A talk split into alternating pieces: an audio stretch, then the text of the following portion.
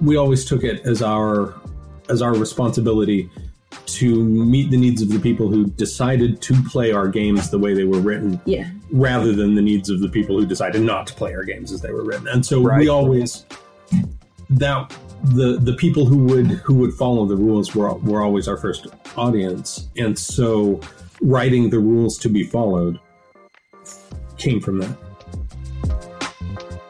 When you discuss what has been happening and trends in role playing games over the last 5, 10, 15 years, one thing that demands to be part of that discussion is Apocalypse World.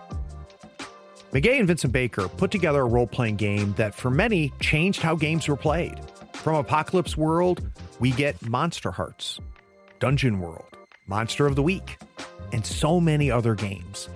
In many ways, we can find the DNA of Apocalypse World in many games that aren't even labeled powered by the apocalypse. I sat down with Meguey and Vincent Baker, and we talk about where the idea came from. When did they think playbooks would be a thing? Where did the concept of moves come from? We discuss their influences. We discuss what they have influenced. And overall, we just have a really pleasant conversation over two hours. Now, I will tell you, we had some audio challenges, so the audio quality of this interview is not as great as I like. Boy, oh boy, it's worth enduring. Meguey and Vincent were incredibly generous. They held nothing back. So I'd like you to sit back, relax, and enjoy my time with the Bakers. Third Floor Wars delivers interviews, insights, and discussions about everything hitting the tabletop. Rulebooks, plastic models, dice, and cards in hand. Let the gaming begin.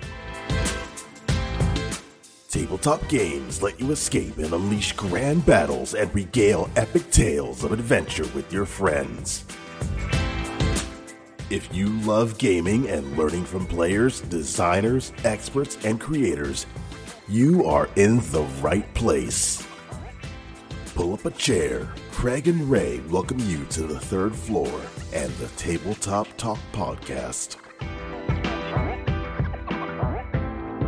Craig here on the third floor. Today we have two trailblazers of the role playing industry, Meguey and Vincent Baker. They themselves changed the entire landscape of role playing when they published the famous Apocalypse World back in 2010. Now, Meguey and Vincent, uh, welcome to the third floor. Thank you. Thank it's you great to be having here. Yay! We made it all the way. two flights of steps, yay! so I guess, um, and it's this is interesting. So this is my first time interviewing a couple. Um, I've had two guests, but not two guests that have spent a majority of their life together.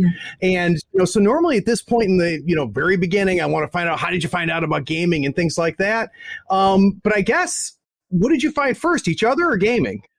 uh, I started playing D and D in 1978 when I was seven years old. No So- kidding. That was the start, and um, I met Long before me. Yeah, and um, and then I moved across country, and it took me a year to find new game folks. I was so seventh grade, and then it took me another move across country, and um, that's where we met in college. Yes. So let's focus on you finding D and D at seven years old. How does that happen? Um, my neighbor Jenny, her older brother was given the red box basic set as a um, birthday present or something, and he was. Let's see, Jenny was ten, so Aaron would have been fourteen, and it just didn't click with him. And Jenny was like, "This is a thing that we will now play for the next ever." And so, for my my first gaming group was Jenny was 10. Her younger brother, Jono, was nine. I was seven. My sister was five. And we played practically every day until I moved to California when I was 13. No kidding. Yeah. So, I mean, it's not like just picking up Monopoly, right? It's it, it's a whole new way of gaming. It's and there's really nothing to learn from. How did you guys like wade through and kind of figure it out, or did you just kind of do what you did? Um, I actually think that it's a lot like what we do anyway as kids. You know, we're already steeped in storytelling and playing pre- pretend and make believe and have it. And if if you want to just lay a little bit of extra rules on top of it, it's not actually that big a leap. And we all were already well steeped in a lot of the source material.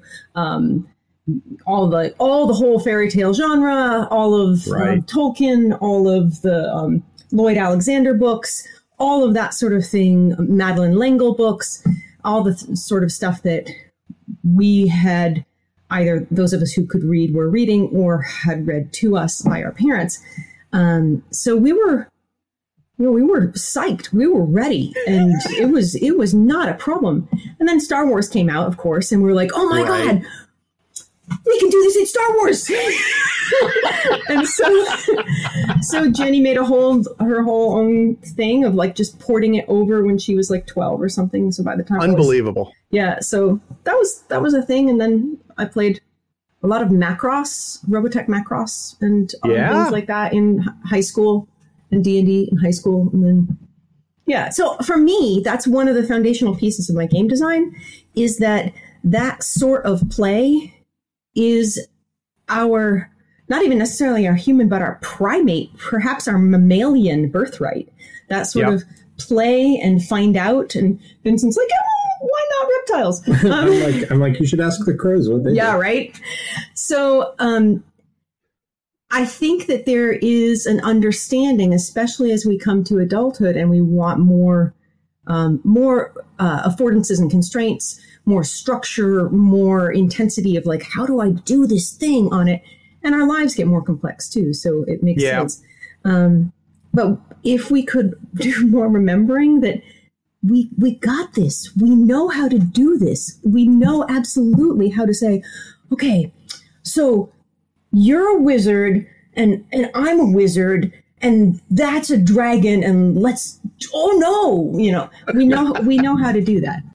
Yeah, no, it's very, very true. I actually, um, I had to uh, uh, experts on adult play on the show um, a little while back, and it was fascinating to hear them say very similar to what you said, which is it's not playing that's unnatural. If you go even to the animal kingdom and look at how the animal kingdom learns, you know, very important skills, it's all through play, and it was very, very fascinating uh, to hear that. So I'd be curious, then, Meguey, when you so you- you had your play group, right? Yeah. Until you're like 13 years old, and then you move Yep. and you start playing with a new group, Yep. right? You start how different how different was the experience in the game? Did it change a lot or okay, so I moved from rural upstate New York. Like really Where in upstate New York? Um, do you know where Oneonta is? I do, I do. I'm from where- outside of Syracuse. Okay, so do you know where like Norwich and Morris are? I've never been, but I know where they are. Okay, so um, Oneonta is Morris is to Oneonta as my hometown is to Morris. Okay. And there are around 400 people in town, and Yep. there have been for the last hundred years. Whatever, you can draw the whole thing on a napkin. Um, and I moved from there to San Diego. Oh Um, wow. Yeah, in the in 80, in the middle of the 80s, um, to go to middle school, which was culture shock like you would not Oh, believe. can't even imagine. So it wasn't necessarily the gaming. Like, it took me a little while to find a gaming group, but it wasn't. You know, there was so much else around it that was culture shock. And then you had like shortly after that, the very beginnings of Vampire the Masquerade and other things that created massive ripples through. And by that time, there was Shadowrun and there was Cyberpunk and there was Talislanta and there was all this other stuff going on. So it wasn't just D and D. And then Right. um, the girl who was my primary uh, DM for the Macross camp- campaign was a senior in high school when I was a freshman. And then after she graduated, that group continued on playing stuff. Very cool. All right. So now we're going to move over to Vincent. So Vincent, did you were you before 7 or did she beat you out? She beat me out by like a year. okay. my my uncle, when I was around eight, um, got into Zork on on the computer. Wow. And, now, I'm uh, old enough to know Zork. we uh, um uh, my youngest uncles are about the same age as me my mom's youngest brothers and um we used to when we couldn't use the computer we used to pretend zork and i would be the computer and uh So, so this is me at eight and nine. Um, I, I made my uncle write out his commands, and then I would write the answer and give it back to him. That, that That's lasted for half amazing. an hour or something before he was like, "Would you just listen to me?"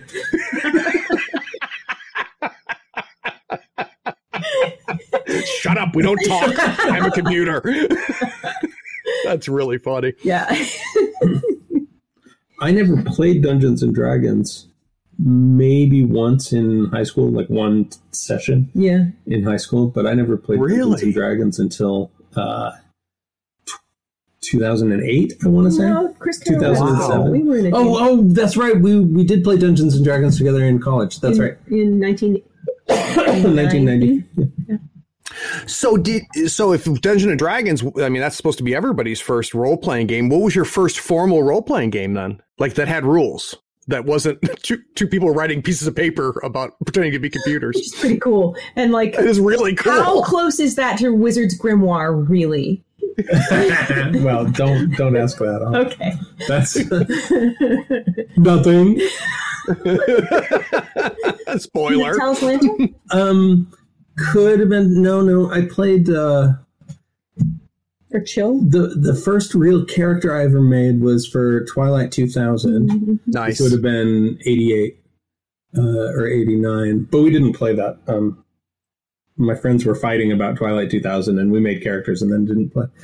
Um, we played a session. That ta- that tale has been told many a time. yeah, right. That's that's like the classic thing. Our our our youngest just it, there's experiences that they have as a 15 year old that you know are so different because they just have this experience of growing up where you play games and it just goes as opposed to Yeah. all as the three of us who like most of the time you make a character and that's it and you're like Yep. yeah this is gonna be cool Blah. yeah, Anyway. And- and it- I think the It- first it- real game. Oh, go ahead. Well, and it's also there's also a generational piece to that too, which is something that I've really have been learning a lot as I've been doing a lot of these interviews. Is that our generation is kind of the first generation to hand over, Yeah. uh, you know, officially because the generation before us may have come up with role playing, but there was like five of them, right?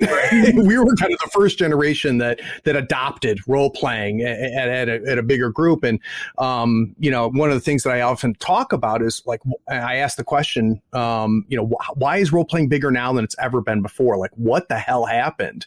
And one of the theories that I keep hearing is, is well, it's been handed down. Yeah. and yeah, and we we multiplied, Well- we multiplied, and we run Apple and Microsoft. I think I think that there's a couple other factors, and one of them is that it it had to take long enough for a, a full rotation from um, the the people above us yep. were like had a whole different way of doing things, really, and then we grew up with so much of the media about like Dungeons and Dragons was the worst thing. Mhm. Like I in the 80s in Southern California in the middle of the satanic panic, it was a, a real time and then everything else around that and then like the the stereotypes of like how geeky and nerdy and awful and whatever. Yep. And it's taken us culturally a long time to get through that and come back around to oh you know what storytelling is cool actually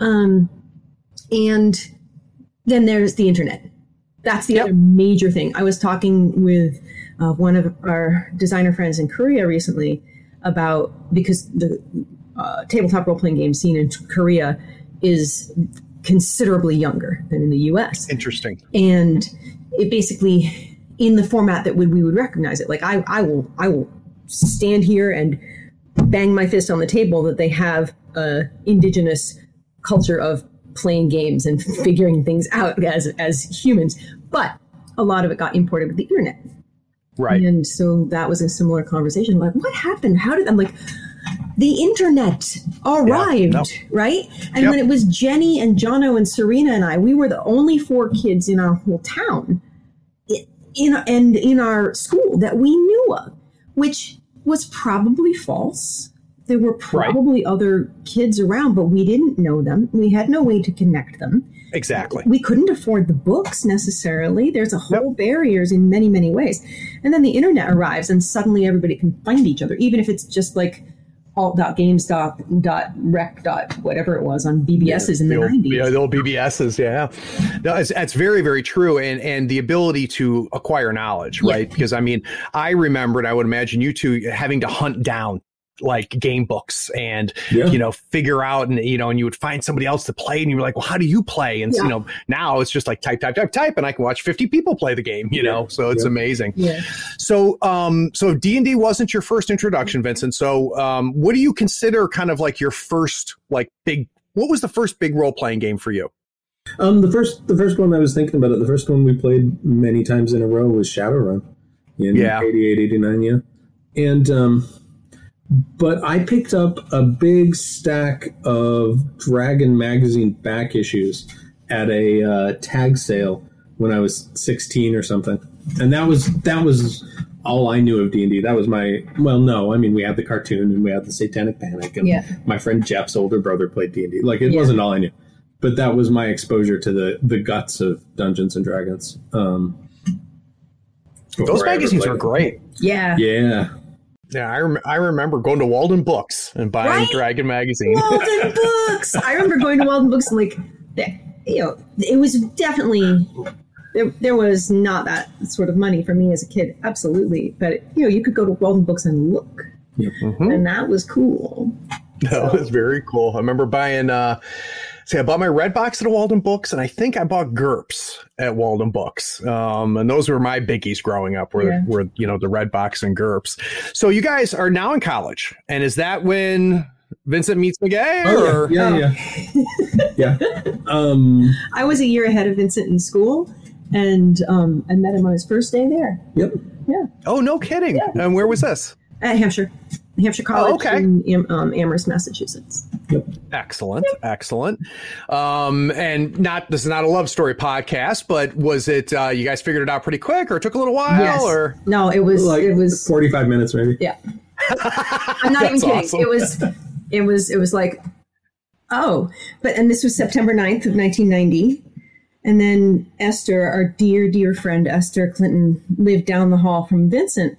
And the three of us were practically inseparable for two months, like a month and a half. Yeah, something like that. Like wow. so, I'm I'm there and I'm all excited about meeting incoming students and showing them how to get their dining hall pass and where the laundry is and how the buses work and things like that. And you know, I met Vincent and that was amazing. And Esther's room across the hall or down the hall was already like entirely set, calm, beautiful, hand drawn picture of the the white tree, and I'm like, we're just gonna be friends. And um, anyway, so we spent a, a six weeks or so both of us telling her how cool we thought the other one was. And she finally sat us down in my room and said look i i am here. I'm in college and I have papers to write so sort this.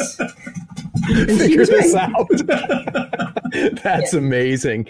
Now, was there a common love of gaming? Was that part of the conversation that drew you to each oh, other? Yeah. I mean, oh, yeah. um, I don't. I mean, I think we would have overcome that, but um, yeah, it was definitely part of the scene. Yeah, absolutely.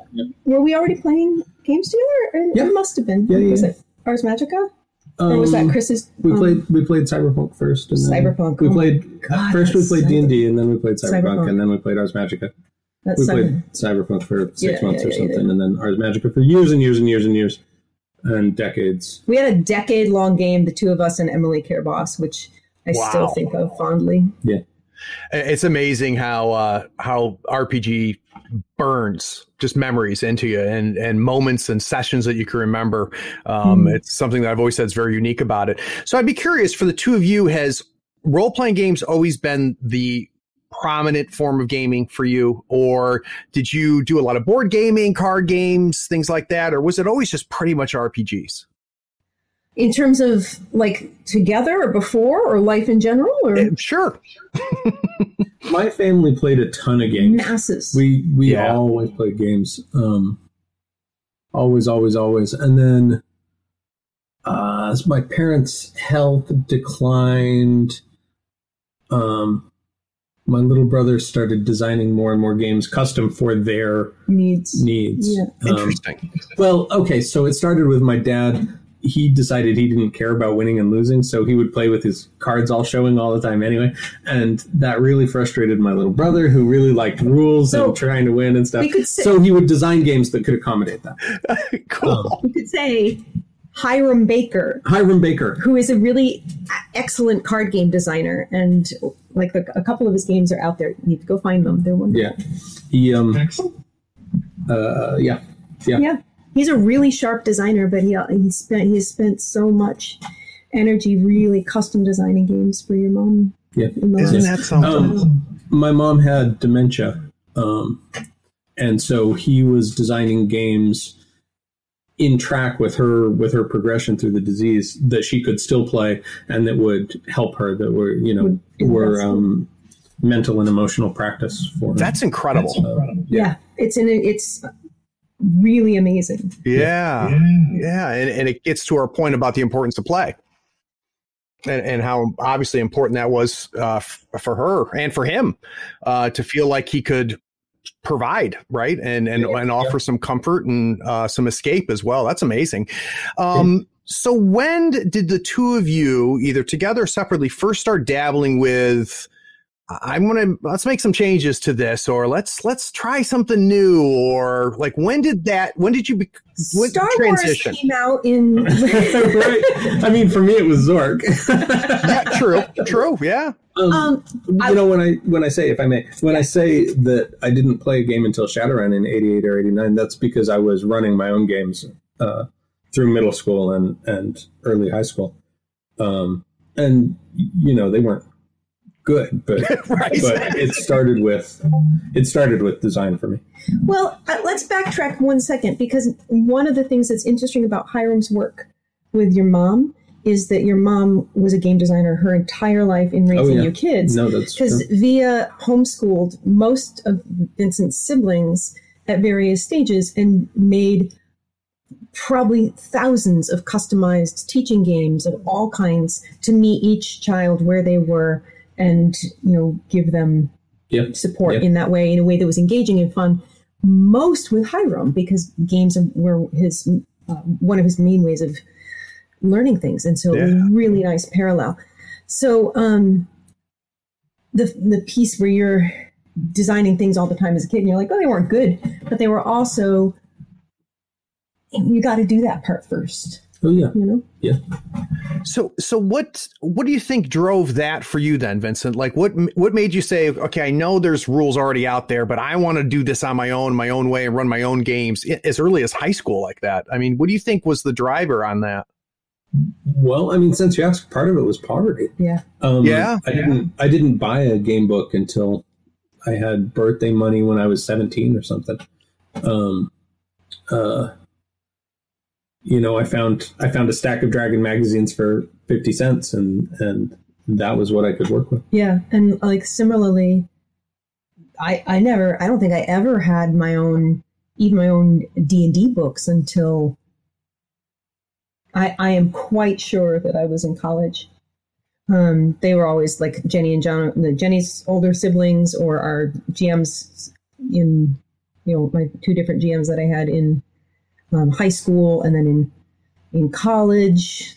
There was like the club that had its own library, which was good and then other people had their game books. But I think I'm trying to think. Of, it was probably as an Ars Magica book, which was the first thing I bought Wow. that I remember buying. Could be. Um, yeah, I know I never bought any of the the like Vampire the Masquerade and all of those. Those all belong to my friends. Hmm.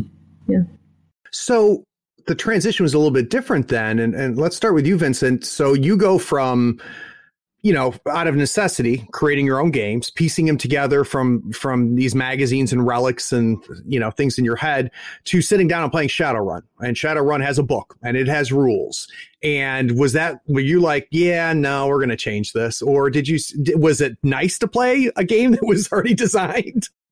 Um, Well, the the transition that happened at the same time is that I was a player instead of the GM, right? Um, and so sitting down to play Shadowrun with my friends was was in a lot of ways really different um, than running um, my own game for different friends. Um, we moved at, at that time too. Mm-hmm. Um, but then when it was my turn to to run a game in that group and we ran Talislanta, I said, okay, we're going to play Talislanta, and here's the sheet full of differences that we're going to play with. You know, um, I, I like this magic system that I made up better, and everybody's like, oh, actually, that is better. And I'm like, yeah, I know, I, I made it better on purpose. You know, um, but so uh, I am not positive I ever ran a game straight until the Forge even when we when I ran Cyberpunk, I I swiped a bunch from Shadowrun.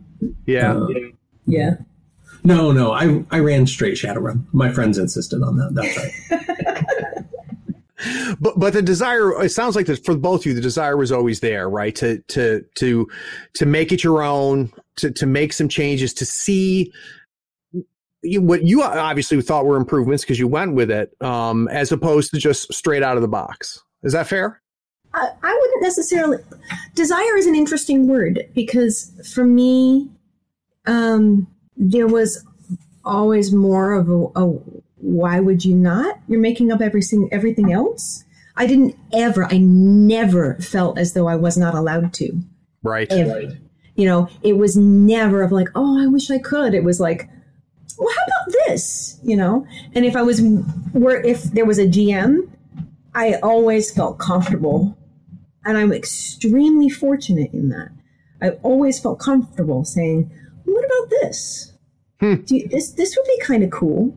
Always felt comfortable, and like there was the time in high school we were playing D and D, and we were all goofing off like mad, and as any group will, and um, John was just our DM was just like fed up with us, and so somebody said, "Fine, I grab it." And you know there was uh this big staff in the middle of the room. I'm like, "Cool, I'm, I'm just going to grab it." He's like, "Okay." The ceiling starts falling. And we're like, "Oh God!"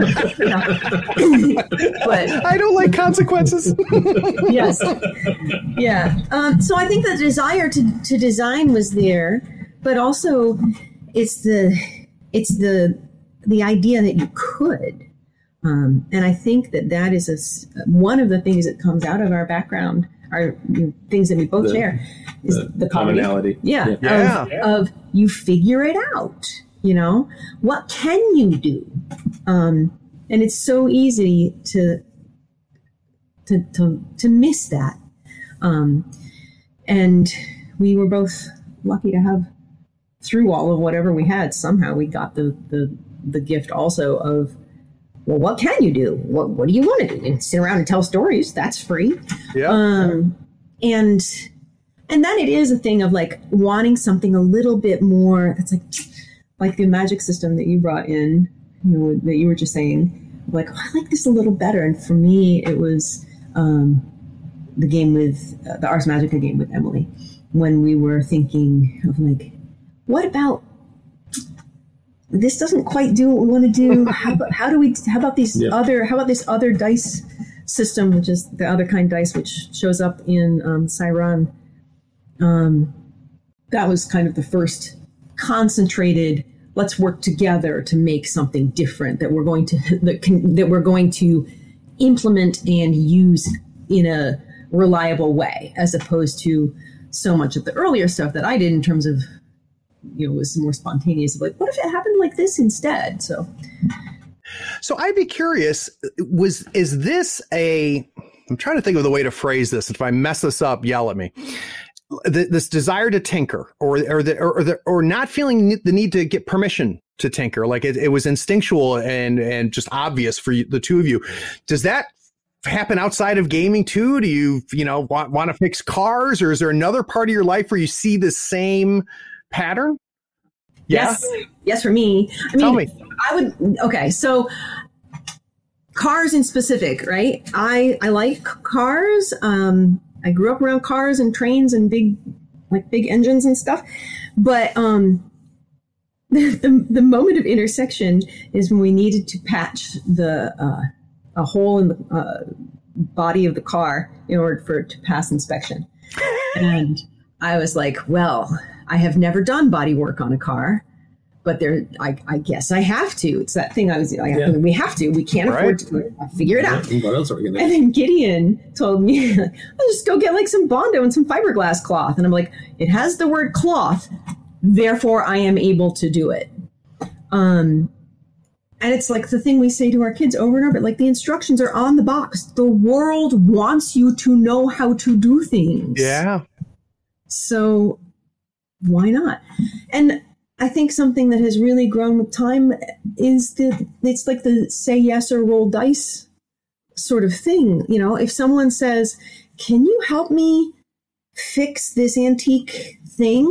Yes. And if I can't, I will be honest and know where the limits of my ability are. If if you don't know, Meg is a textile historian and uh, preservationist, Conservationist. conservationist. There we go. So, um, like, that's that's what she does. Right. Um, I work. I Which meddle has the a lot of overlap, I would imagine. Yeah, yeah. I like to say I meddle in I meddle in the affairs of the dead for the benefit of the living, um, which is true.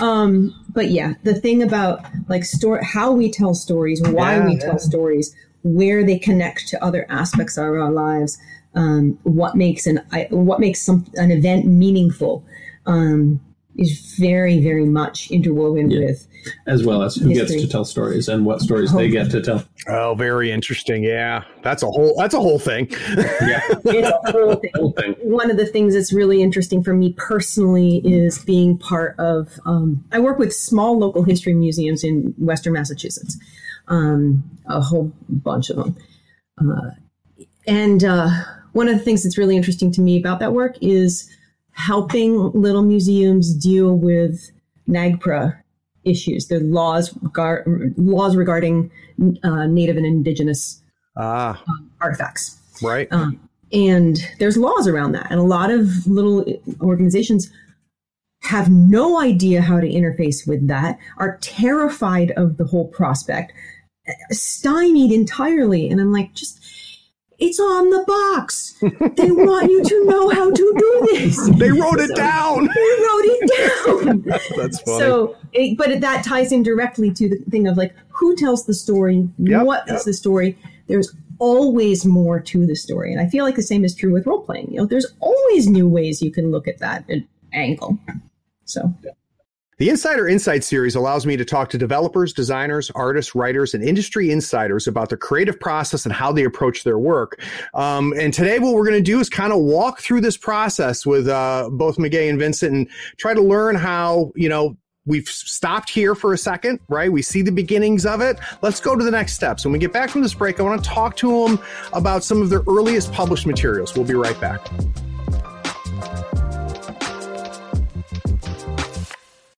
If you're an athlete, you know the greatest motivator of all is the fear of letting your teammates down. After all, a team is only as good as its weakest link. So you owe it to those wearing the same jersey as you to be your best every time you step on the field. That's why there's no vape in team. When you vape, you can expose your lungs to toxic chemicals that can damage your lungs. If you're a step behind, the team's a step behind. Brought to you by The Real Cost and the FDA. Hi, I'm Daniel, founder of Pretty Litter. Did you know cats tend to hide symptoms of sickness and pain? I learned this the hard way after losing my cat, Gingy. So I created Pretty Litter, a health monitoring litter that helps detect early signs of illness by changing colors, saving you money and potentially your cat's life. Pretty Litter is veterinarian developed, and it's the easiest way to keep tabs on your fur baby's health right at home. Go to prettylitter.com and use code SPOTIFY for 20% off your first order and a free cat toy. Terms and conditions apply. See site for details. Howdy, friends. Craig here. You deserve a new playmat. Here on the third floor, we use Mats by Mars. They are scratch resistant, waterproof, wet erase marker compatible, almost free of glare, and lighter than neoprene. Mats by Mars gives you over 40 designs to choose from. You pick a mat, pick a design, and then you pick an overlay, like one for Marvel Crisis Protocol, Star Wars Legion, or even Malifaux 3rd Edition. Those overlays will really speed up your deployment and make the placement of objective markers so easy. Use our promotion code in the show notes to get a 10% discount on your first order. In the notes of your order, you can even request the third floor logo on your mat for free. That makes the best mat in the business even a little better. So get some new mats, save yourself some money, and help support the show. Go to matsbymars.com. All the details are in the show notes, including the discount code.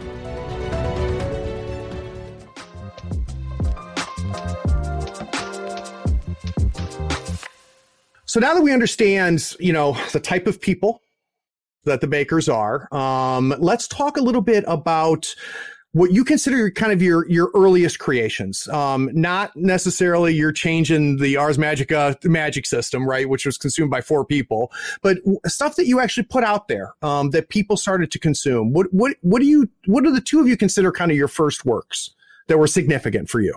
Yeah, yeah. Um, my first was in 2001, and it was called "Kill Puppies for Satan." I've heard was, of it. Uh, you've heard of it? Yeah. Um, it was. Uh, I forgot to ask. Do we do we swear on this podcast? Yeah, or do it's we fine. not Yeah. swear? Yeah. Okay. Okay. So um, that was my fuck you to gaming. I was never going to design a game um, after Kill Puppies for Satan, and uh, that was your big moment, right? yeah, that, that was it. So I never did. No. Um, so it was a great episode, guys. I appreciate you coming. I I uh the new Ars Magica came out. It was Ars Magica third edition, which was the White Wolf Ars Magica. right. And oh, we were just out of no. This No, was, can I tell the out of college story? for ten I have to tell the story. Wait, uh, no, I'm I'm going to tell part of the other part of the story. All Um, right. uh, the uh, I knew I would hate it. The the new Ars Magica. Um, Interesting. Knew I would hate it. Uh, I had been lurking on the email list that had been developing it, and I. I- I mean, who am who am I, right? Like, I disagreed with the direction they were going, but I'm I'm just a fan at that point, right? Like, I don't have any grounds to disagree. All I can do is not buy their book. So, um, I knew it was going to cost sixty bucks, so that was the the annual budget for the for role playing games that Yeah. year. Um, and I said, well, I'm going to make Kill Puppies for Satan and see how far sixty bucks takes me. And I printed it at work, and I bound it at the copy shop, and I abandoned it on. I literally abandoned a couple of copies on the doorstep of um, the game store in town. Never to be heard Oh, yeah, no, of course. again. Um, but I I mailed a copy to Jonathan Tweet, a couple other designers, as a love letter because I was a big Ars Magic fan. He had designed Ars Magic. Um, and I said, "Take this as fan mail," and I I mailed him a copy, and he wrote me back. Wow. Um, and that was that was a big moment in my in turning it away from a fuck you to game design forever into a, a thing I might actually do. Um, so what did he say when he wrote back? What was the reply?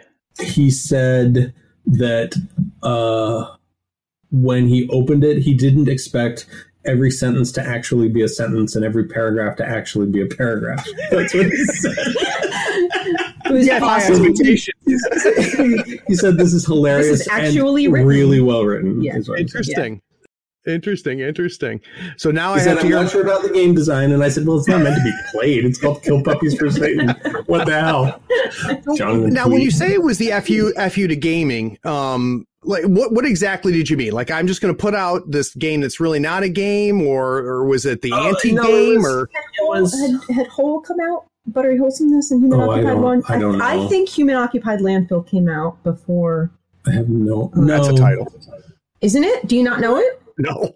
Oh my goodness! Oh, look that one up. It's a good one. Definitely do find it. That was that was an early. well, I'll, I'll, I'll, I I'll do not Google it. remember I'll Google it. We can find But out. so we have um, the power. no, it was it was my fuck you to to being a game designer. It was my um, I had signed up to playtest a game, you know, and and received the playtest materials for this game that it was like a mid tier company that is no longer with us. Oh wow, yeah, I knew. Whole was a hundred years before Kill Puppies for Satan. It came, out, came out in ninety five. Kill Puppies for Satan wasn't until two thousand one. But um, and this this game you were modern day monster hunters in in the year two thousand, and it was horrible. it was systemically terrible and it was morally bankrupt. Um, Interesting. the, the line that that got me was, um, even though trolls are sentient, they're an endangered species, so you can't kill them with impunity. And I was like, What? I was like, it, it's, it's That's- time for me to write "Kill Puppies for Sale." Yeah. If we're if we're if the field is inviting this kind of, so I was I was pissed off. at, Yeah. um, and I knew that Ars Magica was going to be terrible, and it it really seemed like the field of oh, and this is before Google. This is before PayPal. This is before Lulu. This is before PDFs. The only route was was to be published. There was no self publishing Through or large- very yeah. limited self publishing. Um, certainly, I didn't have access to anything beyond printing it at work and Mhm. taking it to the copy shop to be to be stapled or whatever. Um, and so it really seemed like like I had wanted to design games professionally for a decade or something at that point. And, Since I um, met you when you were 19, yeah. yeah. Um, 18. uh, but so um, so it really seemed impossible. It really seemed like like I would not be able to do what I wanted to do in role playing game design. Um, And was that? I mean, did you, was the message like I'm just going to throw my hands up? This industry's not for me, even though I know I'd be like. Yeah. I, I'm trying to get a sense of what the message was. But there's Eh, there's another piece. Well, uh, there is an important another piece with with pup with with Kill Puppies for Satan that ties into this feeling you had, which was that we had just had a new baby. That our oldest was three and a half, and our new baby was new. yeah. Um, and so, without any of the tools that we now enjoy of the internet and PDFs and PayPal and you know Patreon and Kickstarter and Lulu and you know in uh, Indie Press Revolution and uh, any one of a billion things. Yep. Like, I think part of it was that you're like, I'm fuck you. You know, I have two little kids, Right. and I have a I have to. Yeah, And also, I have sixty bucks. How far can I take sixty bucks? Yeah. Right. Um, no, there was definitely a not not a you know fuck you, I'm gone, and fuck you, here I am. Fuck you. But it sounds like uh, you were. uh, Would it be fair to say you felt deterred by the structural? Oh, yeah. uh, lo- the- Yeah. the- that makes Yeah, sense. Absolutely. that's that's a very Absolutely. very good and succinct way of putting it. I think. Yeah. So, so what happens next then? So then I uh, this new this new Google thing happens. Magic. and I type into Google free RPGs because I figured I couldn't be the only one. And I wound up, this would have been 2001, 2002. Yeah. I wound up at The Forge, which was a, just a web forum um, uh, of people who were making independent role playing games in the, the very beginnings of that.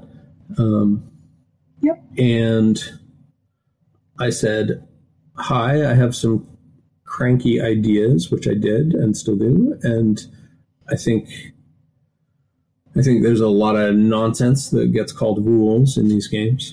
Um, Can you give me an idea what what that means, Vincent? Like, well, Yeah, give yeah, me an example of what you think is nonsense, or what at that time what you thought was nonsense. so, um, and this, like, uh, me and Meg and our friend Emily, Emily Care Boss, um, who published the Romance trilogy, you might know uh, her some of her games. Um, the um, we had been playing Ars Magica co-GMing for a while, So good. and so good. Thank you, Ars Magica, for bringing troupe style play as a thing we could talk about. yeah, um, we'd been on Rec Games FRP advocacy. Yeah. For years Uh, by that point. yeah. Since 96. Um, Since 94. which was a which was a very early RPG theory um, news group in this case. And then when that had moved over, we had moved away from that or whatever. We weren't doing that. We continued um, talking about RPG theory pretty intensely.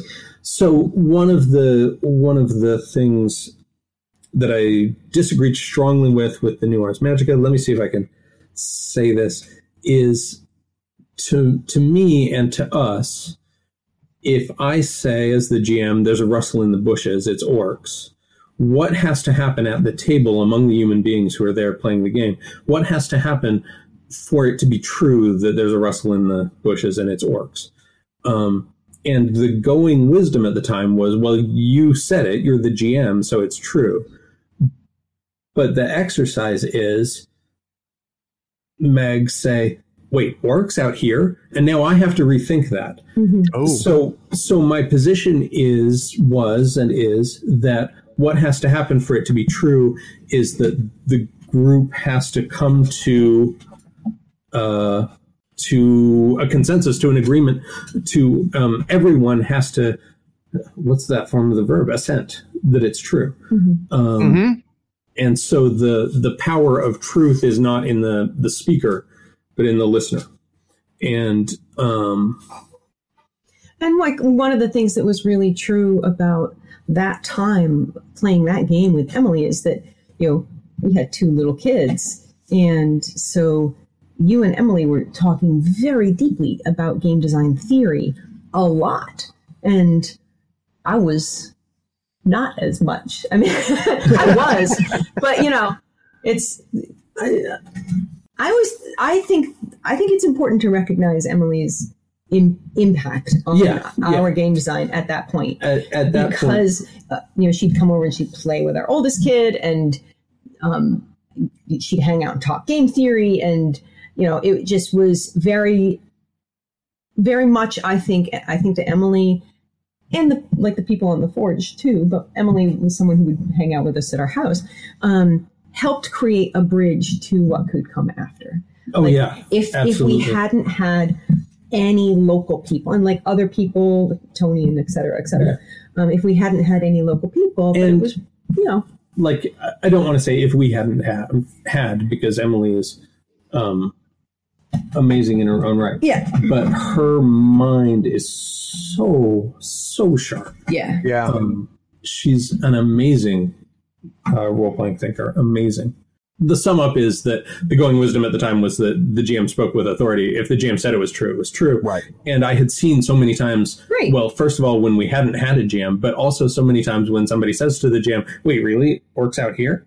right and the the GM goes, "Oh no, no, you're right." You know that that in fact the GM doesn't ever get to unilaterally assert anything. It's always negotiated, and so that was that was not the going wisdom at the. Well, I was about to say that must have like you must have turned some heads with those ideas. Well, that was my. that was plan. kind of the plan and like we were we I were- certainly yelled a lot.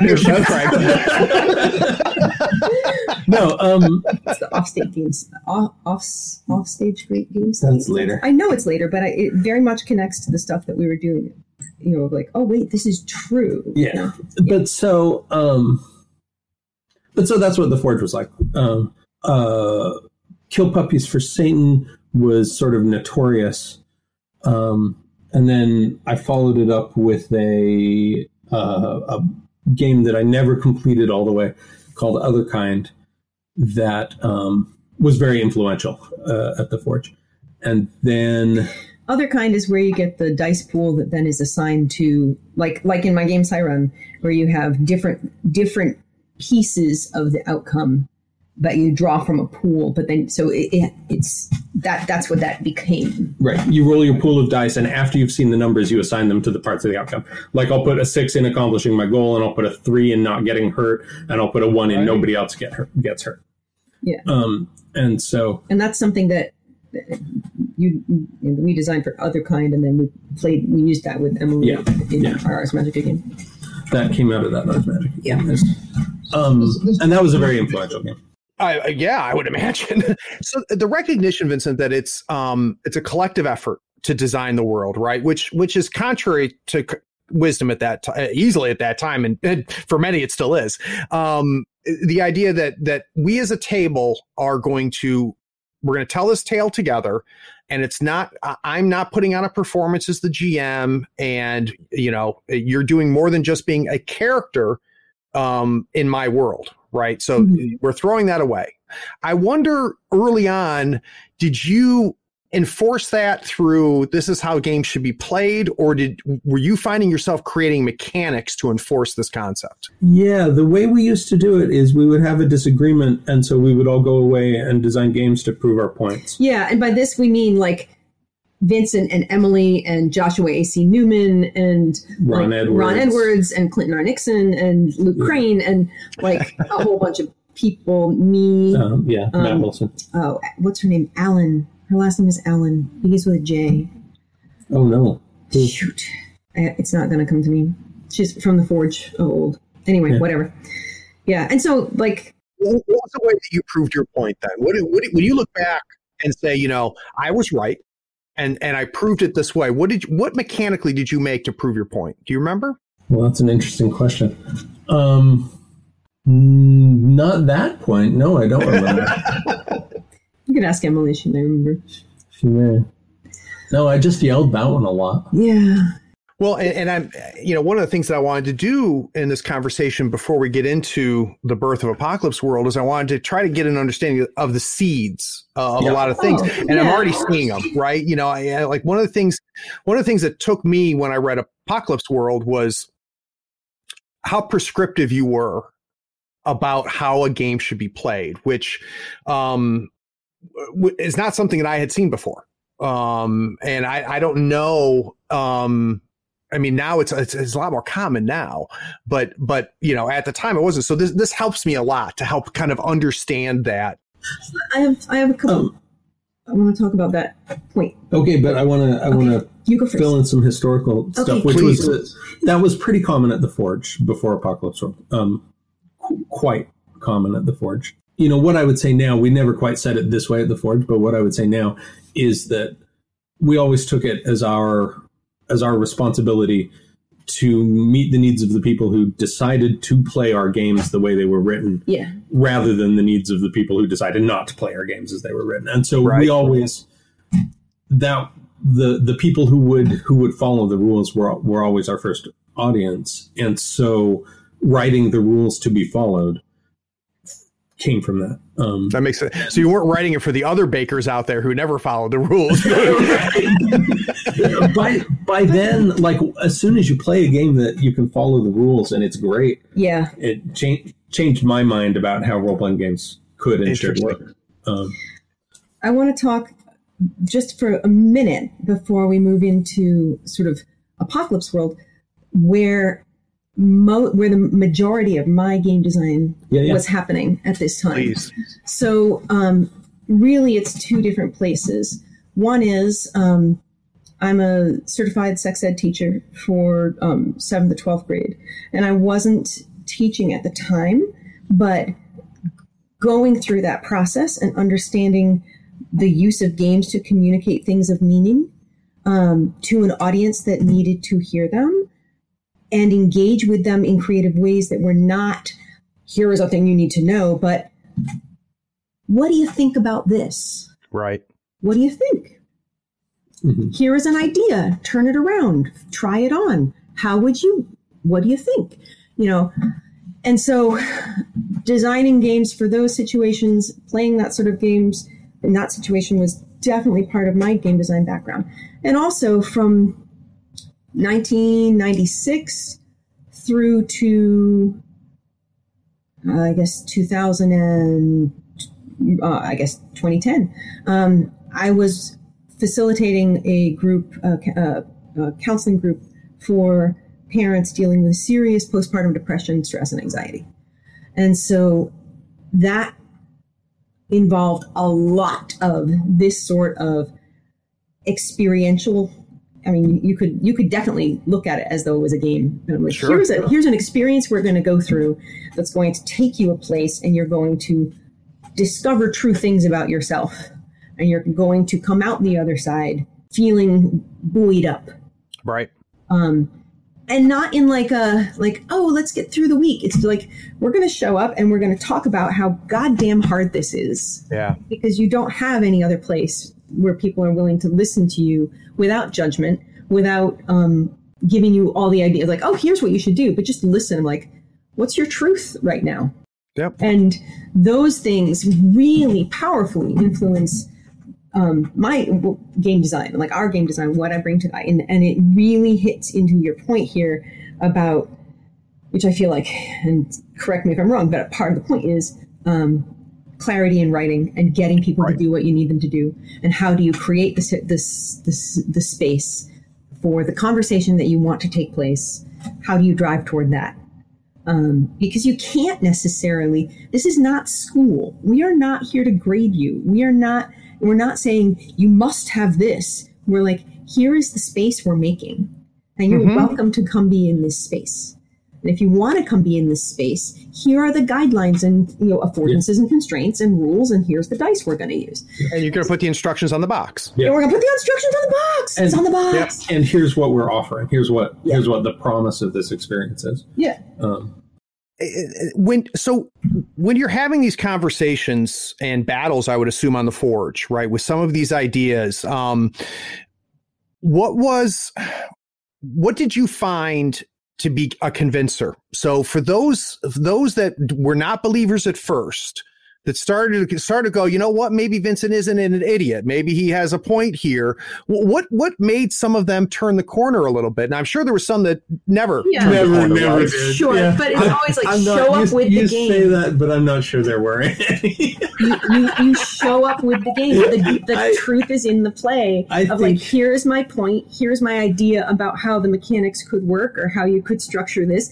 here and maybe so, they'll do it so i say that we we won arguments that way but i who knows i think mostly i was just proving to myself that you know not necessarily that i was right but that it was workable that in fact i was onto right. something um you're showing your work uh well and and i'm i'm proving to myself that right.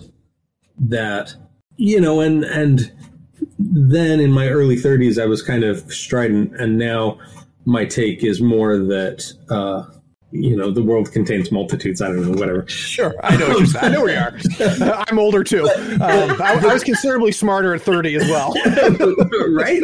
I wish I could recapture that that being right. No. Um, but that in fact I it was a door that I could open and go through. Um, you yep. know that that looking choosing to look at role playing games this way, even if I didn't convince a single one of my stupid friends. Yep. Um, nevertheless my my beloved stupid friends um, even if i like i could still open that door and go through it myself and i could there was still fruitful game design and yeah. game play uh, on the other side of that door well, and, and amazing, I would imagine, a, a, gallery of knives sharpening knives, right? Where where you you're challenging yourselves and each other, and, and, other, yeah. and, and taking it back and proving things to yourself. So I'm going to turn the question on you now, Vincent. What was a concept that you heard on the forge at first and were like, yeah, no, that that that somebody made you let that maybe opened up your eyes to to an idea or a concept that really at first you were reluctant to accept? Well, that is a really good question, and instead, I'm going to tell you about when I played D and D. Uh, okay. For the first time as an adult, I would say in 2008, um, and um, my friend Lee ran that game, and it was the first time, and it was basic D and D Moldvay, um, blue box, I guess is Moldvay. Yep. D and D, um, uh, level one through three, and Lee sat down and quick drew up a dungeon that was an abandoned castle, a castle that had been taken over by goblins, and we went into this castle, and they Lee was playing to find out what would happen had set up a situation and did not know what was going to happen, didn't have an ending in mind, didn't have a plan, didn't know what we were going to do, and not only didn't know, but to do anything other than react naturalistically to what we did, to have the goblins do whatever the goblins would do, mm-hmm. to do anything other than that would have been to put a thumb on the scale and would have ruined the game experience. Um, Interesting. That mm-hmm. as the DM, Lee was there to have fun discovering what we were going to do, and that was that was the whole point whole of. Point. Um, and you can see Apocalypse World comes right out of that experience, yeah. right? right? Yeah, and it until then, until that experience, until that moment, I didn't understand what that was. I didn't understand what was happening in in a lot of games. Was Lee transparent? Was he saying this is what we're going to do, or did you figure this out? Oh no, I, I figured it out. Yeah. Um, I mean, no, it- Lee, th- they Lee might just not said, even have known yeah. themselves. They just said, "Hey, let's play D and D," and so we did. Um, but it was cool. it was not until and the the games that we were doing at the forge were not really like that as a as a gm in in most of those games you had an editorial agenda that you were pursuing Right. um and it was it was kind of an eye-opener Yeah. um, Now, do you remember? And I'm sure it wasn't like a, a eureka moment. I'm sure it was a gradual thing. But but do you have a sense of when you started as the player in that D and D game? Started going, you know, something else is going on here. Like this isn't this isn't what I was designing before. This isn't like anything I've done before. Like something's different here. Like when when do you think you got a sense of that, or was it was it completely post mortem? it was it was completely post mortem. it was it Yeah. was you know an hour later or whatever but um When was? Oh, I don't want to derail this, but I just a timeline question. When was the um, Primetime Adventures game with the moose? that was 2004 i want to say Because I remember that also being uh, you- like. I don't know if I don't know if that was the same it was it was a completely different no no it was sort of same with this D and D game. unrelated. That was that was more about you know. Um, so our friend Matt made this game Primetime Adventures. This was in 2003 or I think it was 2003. Um, it must have been 2004. Okay. Um, and that was a game about uh, creating characters in conflict, um, in escalating conflict, in, in creating a game, intentionally creating a game with emotional stakes for the characters is what that was about. Um, and that was, I also didn't know how to do that before they showed me how to do that at the Yeah. Forge. Interesting. It, it was a really like I remember you talking about that game a lot, and it like the way that that influenced. I can see the way that that influenced some of your game design Oh yeah, thinking absolutely. in terms of um, having the rules of a game in primetime adventures that allow you to set up the conversation and have the emotional stakes around we're playing a children's television game yeah, so, that it's, it it's, so was- the emotional stakes, you know, the gift that that can be if you come from a background that has a lot of playing out, like we have to own up to a, a lot of like teenage angstiness and like Yep. let's play violence, um, you know, are that have playing that playing that game. I I am really clearly like that. I would Yeah. point to that as a place where you were like, oh my god, we could do incredibly meaningful, poignant conversations and things that have escalating character drama and tension and gripping stuff where there's you know nobody getting killed. Yeah. Like, I, I came from at that point, you know, pretty mission based Shadowrunny kind of Yeah, kind of play. Um, you know, very GM driven with a plot twist at the at the three quarter mark and stuff Right. kind of play. Act one, act two. Yeah. Um, and this was this was this was a different thing. it's a really fantastic game. Yeah. I think that's an underplayed, under underknown game. Un- underappreciated. Primetime Adventures by Matt Wilson. Check it out. everybody, everybody listening right now is they've already got their flipping the next page and writing down more stuff. We've dropped all kinds of fun stuff. Um, so, guys, we'll take a quick break. When we get back from this break, I think we've already set the table. So let's talk about really when Apocalypse World started to form. So we'll be right back.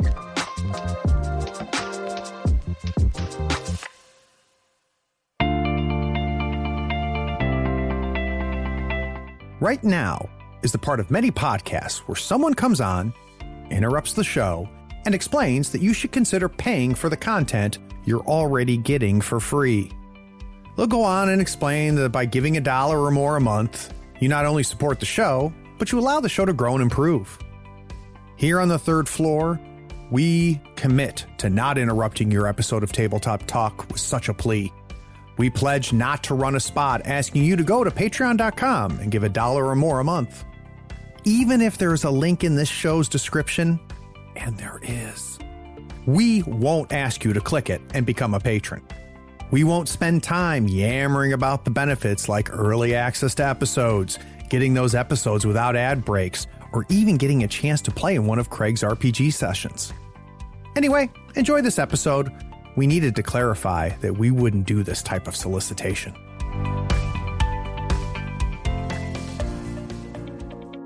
Hi, this is Brian. I started listening to Third Floor Wars for information and insight about my favorite miniatures game, Malifaux. But I also get great interviews with game writers, designers, and artists, as well as some fantastic role playing sessions with some really great players. I've been supporting them on Patreon for a year and a half so far, and it has been well worth it. Time to give a quick shout out to some of our newest patrons. A big thank you goes out to Greg Packman, Eric Conrad, Joe Root, Alan Cardinal, Raven Shadow, Richard Beach, Philip Savoy, Patrick Allen, Third, Sean P. Kelly, Jesse Ravicki, James Kahn, and Rage Quitwire. Because of you and the other 100 plus patrons, we're able to put out content on a regular basis, and we appreciate it.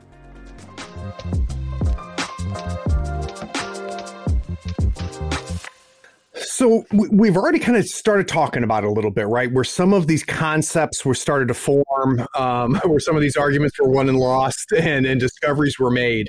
Um, if I were a forensic scientist and going through the archives of the Bakers and trying to trace back the origins of of Apocalypse World, um, where do you think I would potentially go? There, that's that that's where it, it, it, it was first born because it sounds like we're still kind of nebulous now, working on concepts and theory. Um, where was the first seed? Remember the day? But that's um, that's specific. Yeah. Yeah. Uh, we came back from. I came back. You came back from Gen Con 2008, mm-hmm. and the going topic in our circles had been a game called 316 by our friend Gregor Hutton.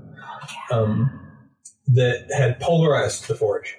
And half of us loved it, and the other half couldn't understand how or why it was even playable, despite the evidence of a bunch of us playing it. Um, and, you know, their argument was you weren't playing 316, you were, John Harper was running.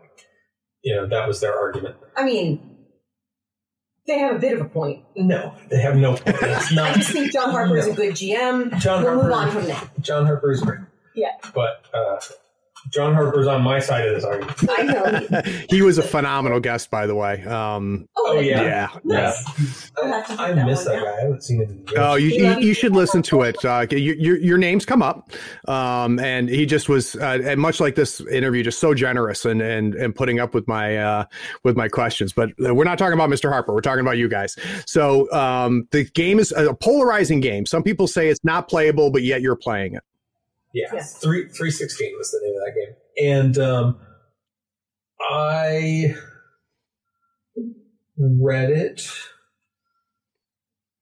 as soon as I got home. I, I played it once or twice at the con, and then I read it as soon as I got home, and I said, "Oh, is this what we're doing now?" And um, I wrote the Brainer playbook that day. No kidding. Um, uh, came straight out of my head full born out of his head, and Canton's like, Meg, this. I'm like, uh huh, that. Let's let's go from there. Yeah. Let's let's clear the schedule. So if I were to go back then and look at 316 and read that, and then read that first version uh, of the playbook, what would I notice? What would I see as being this the the the the dump? Interesting. You you That's would notice that neither Gregor nor I told any truths about what we were up to. that is what you would notice. that you are a bunch of liars. we we leave the whole point of the game for you to maybe discover 20 sessions later. Interesting. Yeah, that's, that's what, we're what does that mean? Um, I uh, don't want to spoil it. Okay. Honestly. So 316 is a game about war, and it's about um, it's about space marines who who kill bugs. It's um, uh, what's the name of that? Starship Troopers. It's like it's about Starship Troopers, um, and it's about reaching the break point, rising in rank through the Space Marine military until you reach the reach the break point. Mm-hmm. Um, and it's uh, it's about a bomb and what you do or don't do with that bomb sooner or later. Um, but the bomb gets one sentence in the book. The the um, and like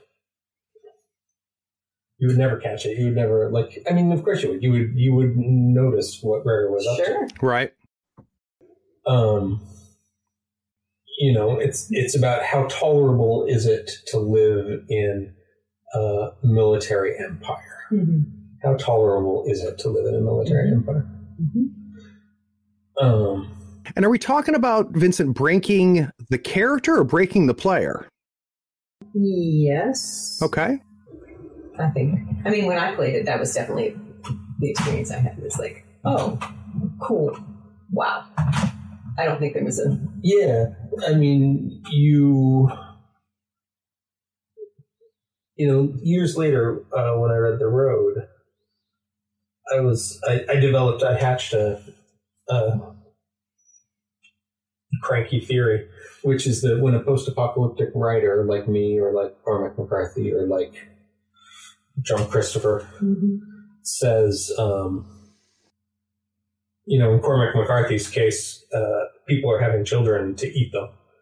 Um, he's not actually talking about what people would do if there were a nuclear war or whatever. He's actually talking in metaphor about Yeah. what's happening In our actual world. Yeah, that's always been a great stage for that, right? And you know, 316 is the same kind of thing. You know, it's it's, and I, I think I haven't read Starship Troopers, but I think Starship Troopers probably I don't. is too.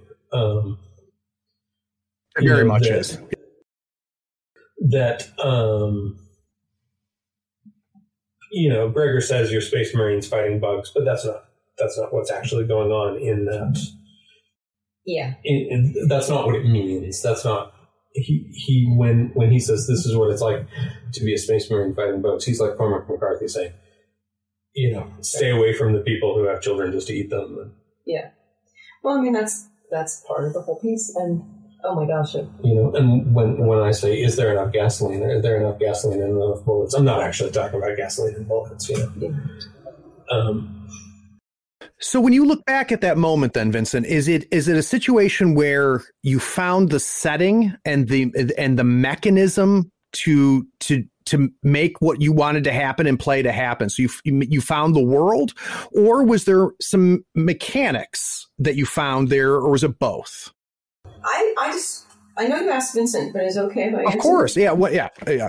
I answered this question recently, and it, as though um, the brainer showed up and said, "Here, I have a suitcase and some friends, but you're going to have to figure it out. I'm going to be over here picking my teeth with a toothpick made out of a sliver of a credit card." Um, because because it it really did. It, at least from my experience, it really was like, here's the brainer which implies so many things. And it really was like um, a play to find out for us as designers, or um, you know, just follow each piece from the brainer outward to see what it implies. And that's where I mean, that's where the game came from. Yeah, I mean, I wrote I wrote the list of basic moves uh, on the the playbook. You know, when you uh, act under fire, when you go aggro on someone, a you read a person. And I didn't know what those were. I just wrote them down Yeah. because I was listing the things that the brainer would do. And, and I was listing the things that all the characters would do, and I called those basic moves for whatever reason. And then I listed the things that only the brainer would do, and I called those brainer moves. You know, The dice mechanic has an antecedent. Oh yeah, no, and like if you if you start from there and go backwards into art design, Mhm. um, the so we told you how Psi*Run works, where you roll a pool of dice, and then after you've rolled them, you assign them to the different components Yep. of the outcome. Um, that's what I wanted for Apocalypse World, but it was too much every time, and so like to design the moves, I clustered components of outcomes and just said you get to choose two of them, you get to choose three of them, um, and you know, so it's it's an extremely direct derivative of of um, the dice that I run.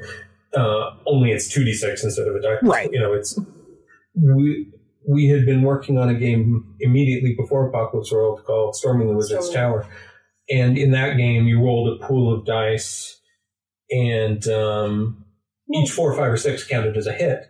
And it was like for each hit you get to ask one of these questions. Yeah. Um, and, And so that comes Apocalypse World comes Yep. straight at it.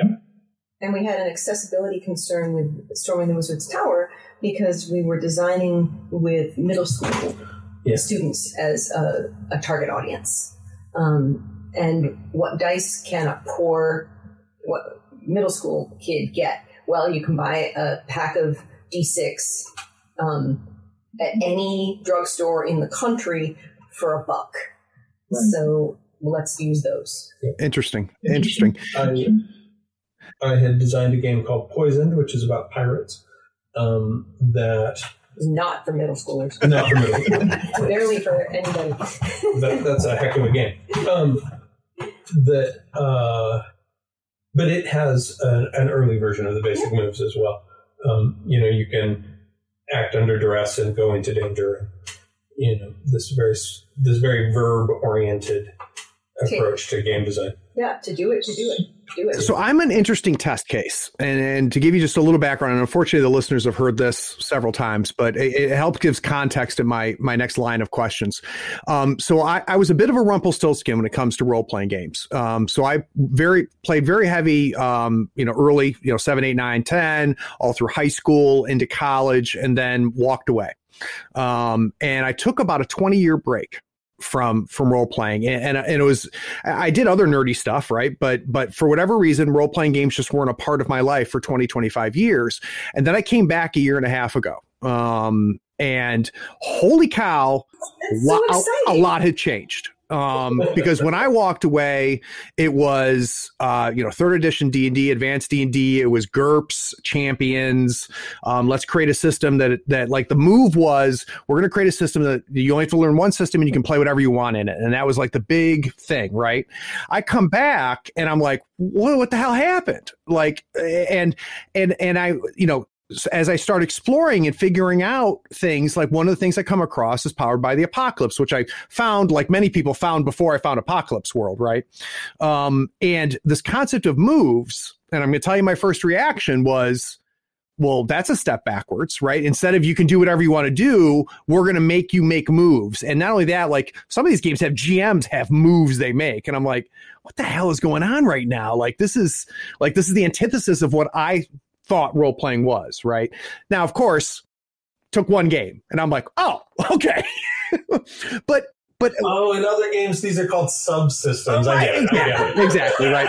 But but the first impression, right? The first impression is it was um it was it was so it it smelled limiting and it smelled prescriptive, right?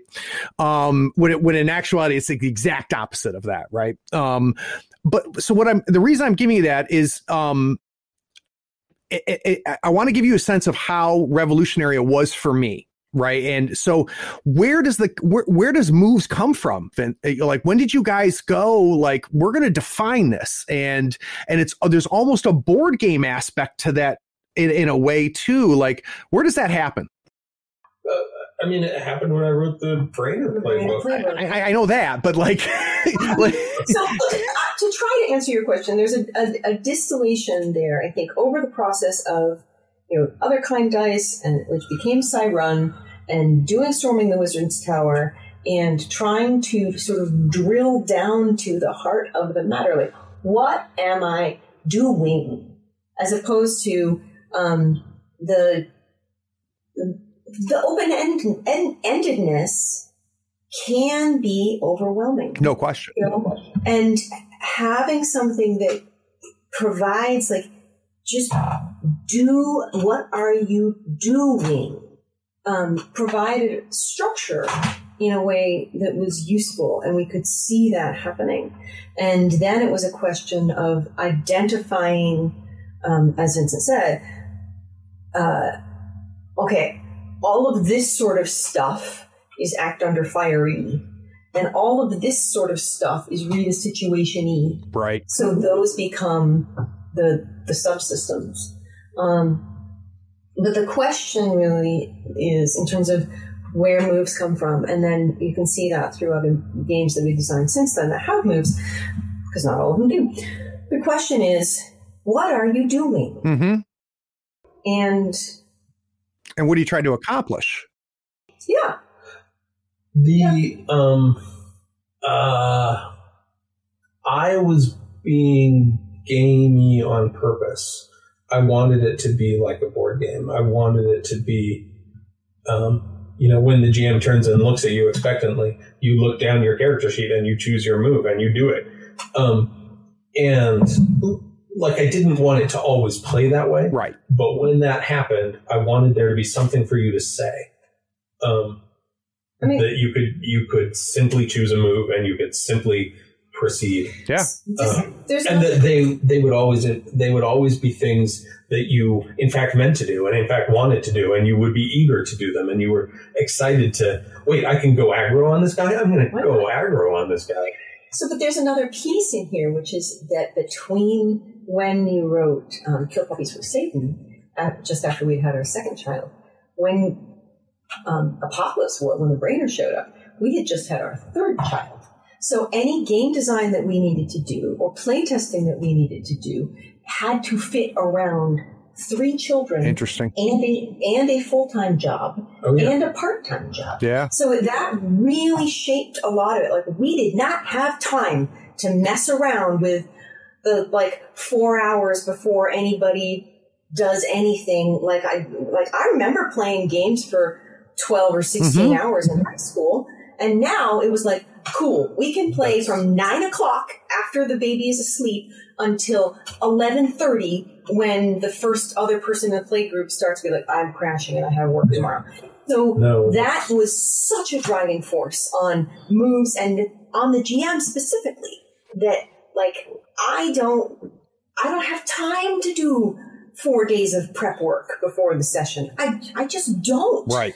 I need it to be something that I feel satisfied with. My prep work in like while the baby is sleeping, I have an hour and a half to put together where are the threat types, where are they moving, what's an interesting triangle that's happening.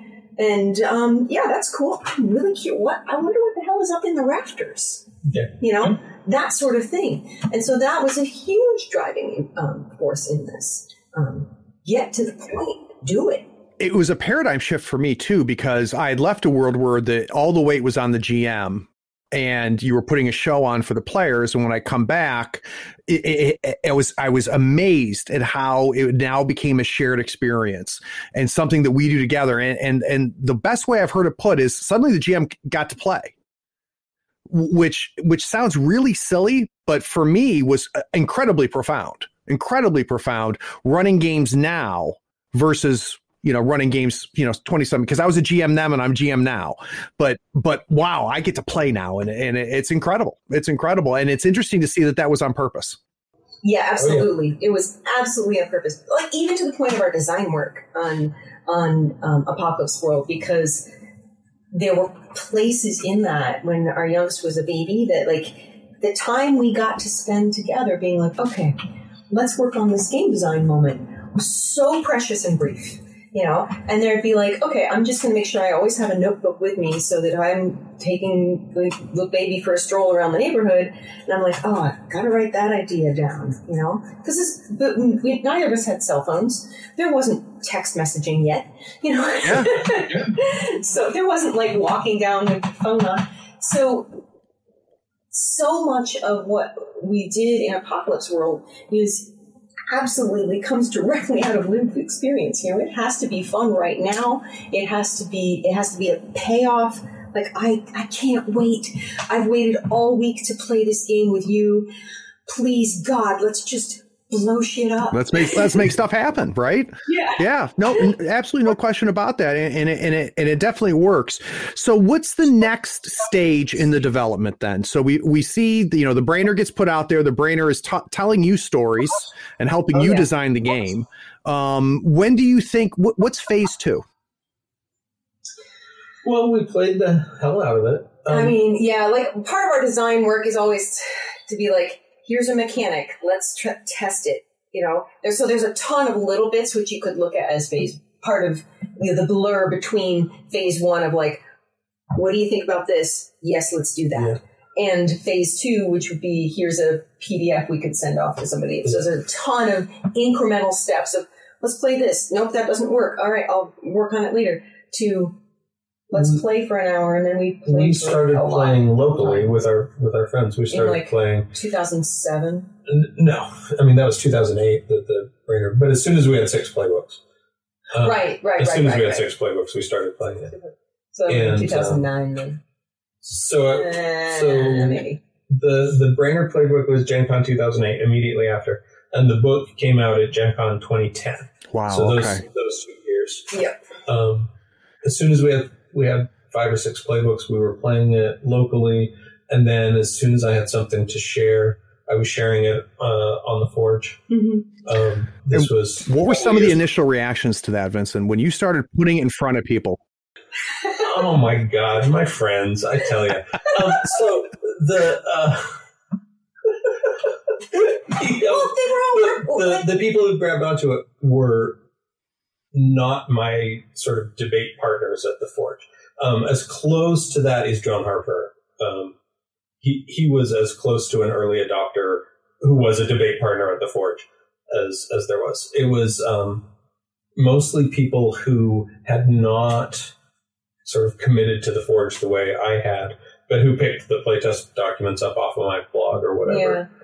Well, I think Um, part of it is who that really seized on it. everybody was working on their own game. Yeah, you yeah, know, yeah. there was this Right, cycle. right. You know, before before widespread spread PDFs, before a good print on demand, before drive through RPG and Woo and things like that, there would be a real cycle of n- new for JackCon.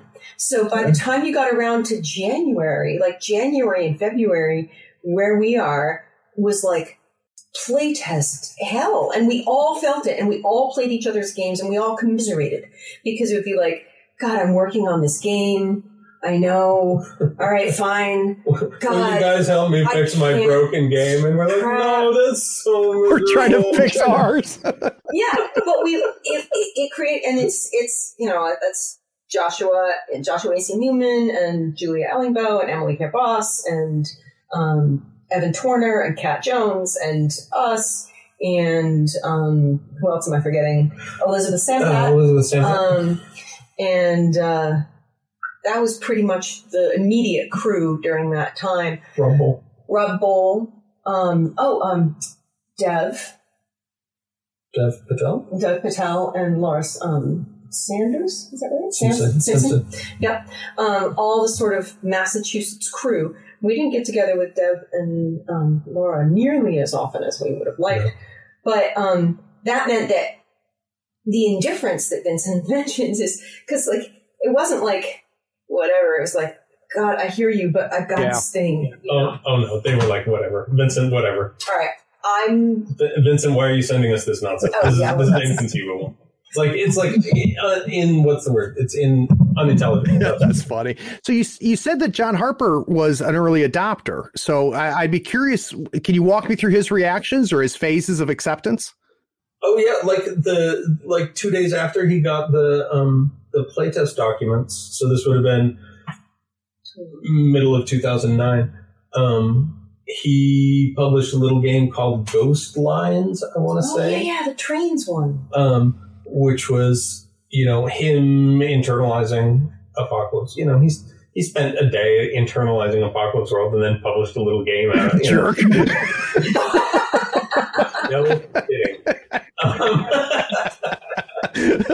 so like I don't know what that process was like for him, other than you, know the way he tells it. I uh, forgive me if I'm misrepresenting you, John Harper. The way he tells it, it is like, oh, oh yeah. So there's this thing that happens. I, there's a thing that happens when you're in, in textile work that is similar to this, where you're wrestling with it. Like, how am I going to do that? How because it's textile work often, not always, but often involves thinking in three dimensions, um, and that is hard. Um, you have to think about three dimensions, and you think, have to think about how do I unfold that shape. And in museum work, I run into this all the time where I have a distorted piece of, of a garment in some weird shape, and I have to figure out how to care for it when I cannot possibly treat it like any other garment I normally would. So I have to think in a totally different way. And I'm like, sometimes that looks like looking at the garment, and sometimes it look, it's like sitting, and then it clicks. Mhm. It's like, oh, like that, you know. So I think that this is a part is part of game design, and I think it's why so many of us are also other. We have other creative outlets. And we have other ways in which we are system systems analysts and Yep. system things Problem solvers. problem solvers because that sort of um, of wide lateral connective thinking gets us to these leaps that allow for the brainer to come boom, and then we go. Or for John Harper to be like oh yeah you know? It, it just it happens. The reverse is also true. The part where you're like bleeding out of your forehead because of you're hitting the table with your head so much like i have to can't go to get to, Ugh. it's also that's also true. It's not like any of it is easy but i think that it's um it's part of the picture though in, in games design Yeah. Now, the concept of partial successes. Um, was that something that we can look to Apocalypse World for, or did that exist before and you kind of brought it in? Oh yeah, no. I think I learned it from Talislanta. Got it. Uh, Yeah. conceivably back in '89. Um, like even Shadowrun, you know, where you're rolling a die pool and you're counting the yeah counting the successes. Um, and like Shadowrun does a, a pass fail on some tasks, you know, if I need to pick the lock, I need three successes or Yeah. whatever. But when you're fighting, each success just becomes a, a hit point damage or whatever. Like I don't remember Shadowrun. But, um, and really the, those, those partial successes come from that idea of, you know, But it wasn't codified there, though, Vincent. I, I- I mean, I understand what you're saying, but like the the concept of, and and this is this is my lack of understanding of the history and the, lineage, right? But then here's how it struck me. I was I was amazed because I came from a pass fail world, and I came back to a world of wow, like you know, uh, failing forward, uh, succeeding with consequences, and and it's not just you need a 16. Um, and and so th- that blew my mind, and I'm trying to. f- I've I've been trying through all of these conversations to try to understand when it got codified. When did it say you succeed with consequences? i i have an insight i'd love to he- hear if you have a Yeah, point no, but I- my insight I is that this about that pulls back hours. in yeah but i think it comes back into something we touched on earlier which is gamers having kids and that educate education theory Mhm. precedes opinions and that in education theory one of the things you come to is that idea that uh, suddenly finally we can embrace failing forward. You know as as the importance of stem uh, curricula comes up and we recognize that oh god yes fail all the time fail forward fail fail with joy um, that influences all of the people who are doing game design. And i definitely think that for me with you know a mixed success piece um, part of that comes from the big night um, alan what's alan's last name do you know anyway the big night um, which is a game designed to be kids or play play kids sort of things. It's very cool. But the, the idea that failing isn't the, it doesn't mean the, the game stops. It doesn't mean you you're bad. It doesn't mean you failed. It doesn't mean it, horrible things happen. It means oh god, you missed that roll. The shot went totally like bad. Where did it go? Right. And then you're like, oh, I want to tell you, I get to tell you, you know, because that's so dang cool. that was that was a thing um this this very particular little thing um in the forge in like 2001 2002 2003 Which is when Which is when that- yeah. game came from um and i think it it may have appeared originally in ron edwards game Trollbabe and it may have Mhm. appeared somewhere else first but the idea was that the gm describes your successes and you describe your failures Yeah. and um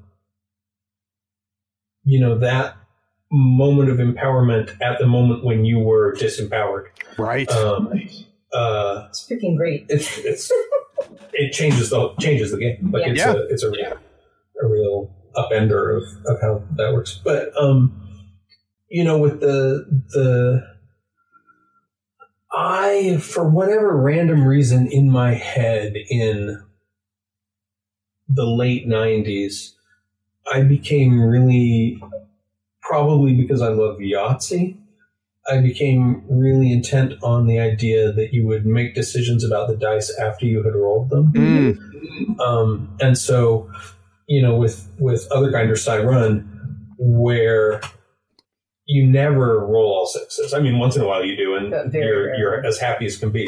But usually you have a high die and a low die that you have to decide where they go, and um, you know, breaking breaking the your efforts out into this set of consequences, possible consequences, instead of a single outcome. Um, and then letting you choose between them that was a really important part of those of those partial successes uh, you know and that's why in apocalypse world they're all choose on a, on a 10 plus choose two on a 7 to 9 choose Right. choose one is because that's equivalent to rolling two sixes and a and a three or a six and two threes you know in um, So the phrase that um, amazes me, um, and I'm in love with it, is uh, "Tell me what happens." Right, and, and it's it's a very simple simple phrase that when I and my first exposure to it was uh, Jay Little's narrative dice. Um, when I came across that and realized what what Little was talking about with the dice, and because I picked up the Star Wars because I love Star Wars, and and I was like, oh, this is you know Fantasy Flight. You got to buy their dice, right? And I thought it was a gimmick, and then I started using it. I'm like, holy crap, this is amazing. But that was my first exposure to, and it wasn't the first time it happened. My first exposure to tell me what happened. Um, it, that sounds to me like it was happening with you guys for a long time. That that you were doing that way before Apocalypse World, where you were where, where you were saying we're all going to do this together. Yeah. Yeah. Oh, yeah. Oh. Absolutely.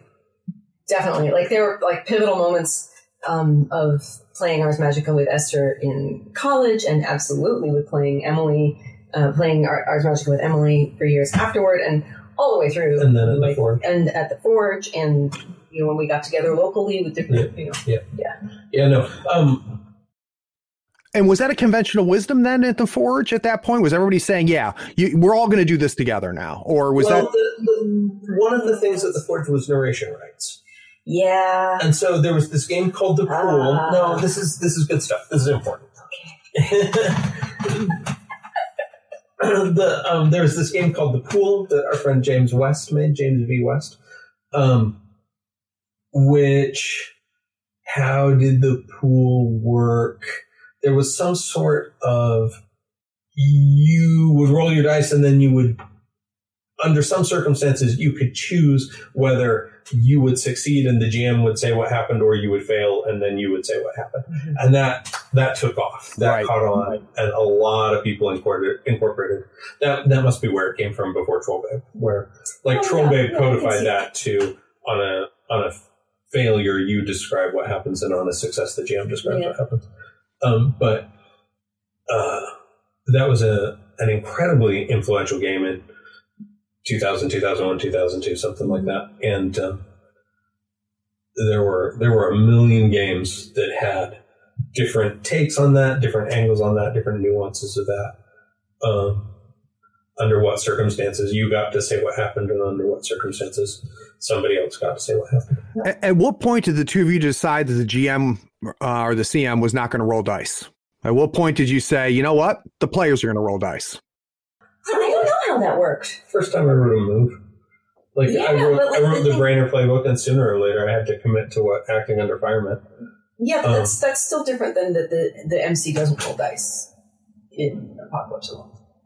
That that was never a principled decision for me. That is just how it happened just- to happen. Yeah, and but that's important. Like It's huge. One of yeah, one of the things that um, about uh, some of our game design, people are like, "Wow, this!" I'm like, it's just how it went. I, we didn't choose it. Yeah. Lot, there are things that we spent a ton of time and energy really carefully thinking about. But that just, you know, by the time we followed all the threads out from the Brainer playbook and got to like, okay, that's a rule set that people can play with, that does what we want to do and creates the container around the conversation in a way that feels good and works. Oh, GM doesn't roll dice. Right, I guess that's fine. You know? It was it was like literally 50-50 whatever came out of my head that day, whether it was all the player rolling or every roll would be an opposed roll with the GM. Right. Right. And and what what it does, or what it did for me, I should say, not what it does. What it did for me was suddenly like I'm like I don't have to be behind a screen anymore. Right, I, I don't have to hide, hide and circle my little, you know, D four, and then, you know, do that, and and and that blew my mind as well. Um, and I don't know whether. Uh, so here's the question: Was there a desire to add transparency as part of this collaborative process where we're not we're going to just uh, everything's going to happen in the open. We're just going to roll dice. Together we're going to figure out what happened. You're going to have narrative rights to to this process. Was that just the like how it all ended up happening because you wanted that to be the case? Yeah, yeah, that's what we were all doing. Yeah. Well, yeah, and, and in like in our own design, I had written um, a thousand one nights specifically to defetishize dice in that's one of my like I think I even lay it out in the game text in the end of the book. You know, that the point is that like just use all the pretty ones, put them in the middle of the pile. They're the gems of the Sultan. Go from there. And so we had that piece going into um, storming the Wizard's Tower and, and Apocalypse World of like there is no reason for to put there's no reason why would you do that? To put one person in your group in that place of pressure and power and like freak out stress. And by that time of course all of us did have the internet and ways to connect and find each other and all of the stories about how crappy that was for some of us as kids growing up. Mm-hmm. and like what that led to in terms of of just not cool stuff. And why would we want to replicate that? Um, so making different choices. Yeah. But um but the idea that everybody would know the rules, everybody would be able to read the dice. There was no reason to keep the dice secret. Mm-hmm. Um, you know, that's that's part of if the game works, you don't need to fudge dice, and everybody can read them. You can just roll your dice, and we can all we can all see what's going to happen, and we can all yeah we can all read them correctly and follow the rules. Well, and we also we also put and that was that was part of the Forge's ethic. yeah yeah, and then specifically in the Apocalypse World, we also put in a piece of like do overs is cool. Like if you're like, oh, oh hold on, that no, I forgot a thing. Let's redo that bit, and sometimes that involves a you know re-roll Yeah. or being like, Yeah. oh. Hold on, no, you actually made that roll because I we, we, we Yeah. messed up with it. So putting that part in the transparency column as well, saying, you know, there, there's no, there, nothing, nothing should make a piece of plastic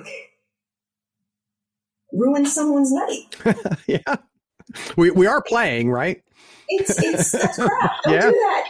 And an MC, like a, a GM, I mean, well, go like, consent is fine. If you're like there to like destroy my character, okay, cool. I'm all for it. Yeah, for no, it. I was I was going to say something. else. Okay, cool. But I want to say one other piece, which I've been saying a lot lately, which is the an, a GM who says, "Oh, I'm I'm sorry. That's how the that's just how the dice were. You're I'm sorry. There's nothing I can do." Has come to be for me if there isn't really good buy-in and really level playing field in terms of the actual real life power at the table. That is as crappy to me as a player who says, "Well, that's that's just what my character would do," and uses that as an excuse to be cruel or um, belittling or bullying or yeah, just don't just, just don't. You don't have to be that way. So if that means occasionally going, oh, I see that this means more to you. How can can someone help? You know, the helping rules, helping mechanics, like, oh, somebody help this person. Right. Do that. Life's too short. Uh, I was going to say that uh, some games use hidden information like Scrabble. Oh, and Some games use exposed information like Yahtzee, and um, They're both good. you should choose the one that you need for your game. So the other thing, and there's, I mean, we could have ten interviews about this stuff. So I'm, I'm, I'm really oversimplifying stuff, and you guys are being very patient with me. But the other thing that stood out to me was um, the the codifying of relationships and making putting a mechanic around relationships, the HX, and just that that entire piece, um, which you know a lot of the stuff I was like, yeah, I always did that. You know, I always had something like that. That was always an important part of my games, but it was never written down. Well, you guys wrote it down, right? And you and you and you put a mechanic around that. What what drove that for you? Um, that I think was for for me it is definitely dealing with the sex ed background and the um, counseling background. That um, that how you are in the world ties to other people and that your constant that your actions in the in the world, how you treat other people, has repercussions, and that if you're interested in playing a full human being, if you're interested in playing a full character, they're going to have these other other entanglements. You know, it's they're it's just true, and um, that's really where that comes from for me. And HX comes from um, it's uh, medical shorthand It's for history. I was an EMT, and um, it sure does look apocalyptic. it does. It does.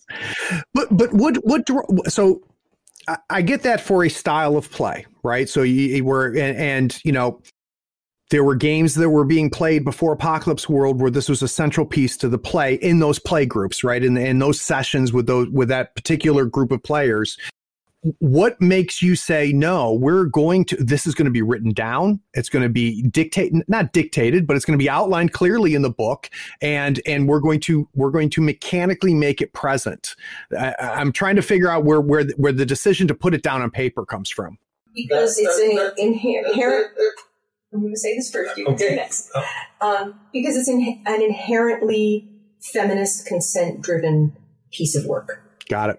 And that to, to put that on the table um, gives some bit of place to stand on from my perspective as a designer to say that you have agency in this area because I, like I said at the very beginning, extremely un- unlikely, you know, that my first GM was a girl a couple years older than me, and that I have always played. I don't in in mixed groups. Right. And the the consistent narrative that we ran into forever and still run into of people who have been like just really traumatized at a gaming table over their actual being. Um, I, I want no part of that. And so yeah. putting it putting it explicitly in there. I am fine if you never engage with them, but it needs to be on the table. It is important to me that Apocalypse World has been a place where people that I know have been like, "Oh, hold on, maybe it's okay if I'm queer." What would it be like? Would that be okay? Yeah. And I mean, that's part of what role playing game has always done. Mm-hmm. But, you know, putting it in the book of like, what if, you know? So that's that's my piece. Sure. For why the history move, for, for, why history is the way it is, and why the sex moves are in the book. Um, and like, what if I was writing it in 2021? If we were about to come out, out with it now, I might shift a little, call it an intimacy move, and switch things around. But Vincent wouldn't. I think uh, a lot of the games that came after Apocalypse World called them intimacy moves, and some of them make no sense. But see, that's it's like the thing. When you're having coffee with your brother. No, that is not. That is not, not a real move. That so I, I got. We've got a whole segment for this, so let's hold off on that because I do want to talk about. I do want to talk about the fertile ground that you guys put out there. But um, but uh, Vincent, I want to know what, what's your angle on this. Uh, talk to me about you codifying this. So um, the the way history works in particular, helping and interfering based on this this stacking up with the other person. That comes right out of a game called The Mountain Witch by Tim Kleinert. Okay. Um, and you know, in in his game, it's how much you trust each other. You're a bunch of Ronin um, climbing Mount Fuji to kill the Mountain Witch, and you can't trust each other, but you must trust each other, and so that's that's that mechanic. And um, from that seed, it, it developed into what it is in Apocalypse World. But that comes right out of right out of Tim's game. It's it's very very cool, and um, I have yet I, I think I've played everything at this point but Apocalypse World. Uh, you should fix that. Look at you. You have this great mic. You obviously have a time slot that works. Why are you talking to us on a Tuesday night? You could be playing Apocalypse World. That's funny. I mean, you could be talking to us kind of a, kind and playing Apocalypse World. Um, but it um, and, and it was part of the reason that I hunted you both down is because you're quite frankly your names kept coming up as I kept talking to different people in the industry and started basically catching up. Um, and I'm doing it through my podcast um, and learning it. Um, it helped me forensically find like, oh, here's where it kind of here it is a little bit. And we've done a really good job, I think, of of helping me and hopefully the listeners kind of understand how we got there. Um, and what I want to do is I want to take a break. When we get back from this break, we're going to talk about what happened after afterwards because a lot has happened since. So we'll be right back.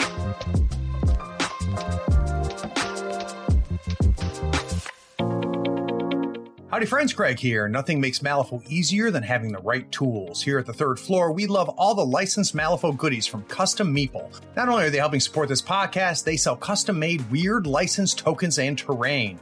They sell it all crew boxes, terrain, markers, tokens, and even a 3x3 full Malifaux board. Custom Meeple sells a complete M3E token set covering every marker and token you need to play. Custom Meeple are the source for the official accessories for Malifaux. Everything is designed by hand and authorized by Weird Games. Check them out at custommeeple.com, that's with one M, or follow the link in the show notes. Up your Malifaux game and be sure to tell them Craig from the third floor sent you. If you use the promo code third floor friend, all one word, T H I R D F L O O R F R I E N D, you'll get a 5% discount and help support the podcast. It's valid on everything except retail products and playmats. I, I mentioned uh, uh, to Meguey and Vincent that uh, that I, would heard the term "powered by the apocalypse" before I'd heard of Apocalypse World, right? Um, and um, I've had a great opportunity to talk to a lot of people, um, from designers to people that are lifelong players. And um, one of the one of the ideas I want to hammer out with you guys a little bit is um, this concept that I'm coming across, and people are very opinionated about this, which is when we're playing a role playing game, are we creating a world and we have some people in it and I'm using people generically, players in it, right? Or are, is this a story about the players? Are they the central characters to what's happening here? So let's let's go backwards just for a second to Apocalypse World. If if I were to force you to say it's one or the other, could we say Apocalypse World is one or the other, or is it whatever the hell you want? You could be both. No, no, no. I have such like my answer to this is is concrete. Um, uh, Apocalypse World is a game about the actions that the characters take. Okay. And so, to take actions, the characters must exist, and they must exist in a context. But the game is about those actions. That's my answer. Yeah. No. That, I mean that, that that's the answer, right? Yeah, no, that, and that helps me a lot. So now, because I think um, when some people talk to me about Powered by the Apocalypse, that's what they talk about is how Powered by the Apocalypse really made the player characters the center of the world, right? And it's their story. Um, and I didn't know whether that was something that you thought as well uh, with Apocalypse World, or is that something that came from it? So that helps. So where does where do you start to realize? Um, you know, this core engine, um, and it's it's more than just a core engine; it's a philosophy and an approach. Hey, this so oh this is this is this is something that we can't hold on to. Um, is it something where you said yes, we want here? Go, go with this, you know, run with it. Or was it um like did people just start taking it? Like where does powered by the like John Harper's way of understanding it was to design and publish a game. Yeah. Yeah. Right? And that was that was long before Apocalypse World came out. He'd seen the playtest material. A whole year before. Um, we uh by the time we published, Um, Tremulus was in in development.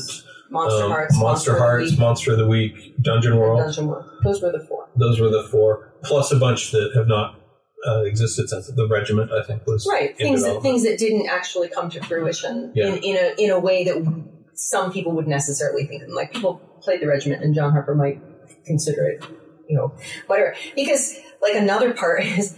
Not every single design has to be finished. It's like do what you do with it and Oh, learn yeah. what you learn with it. It's really important. And as when I'm working with younger designers, when I'm working with our kids, even that it's a good thing if you have 50 ideas to every product that you're able to like print out and lay on the table and say here's a thing i did.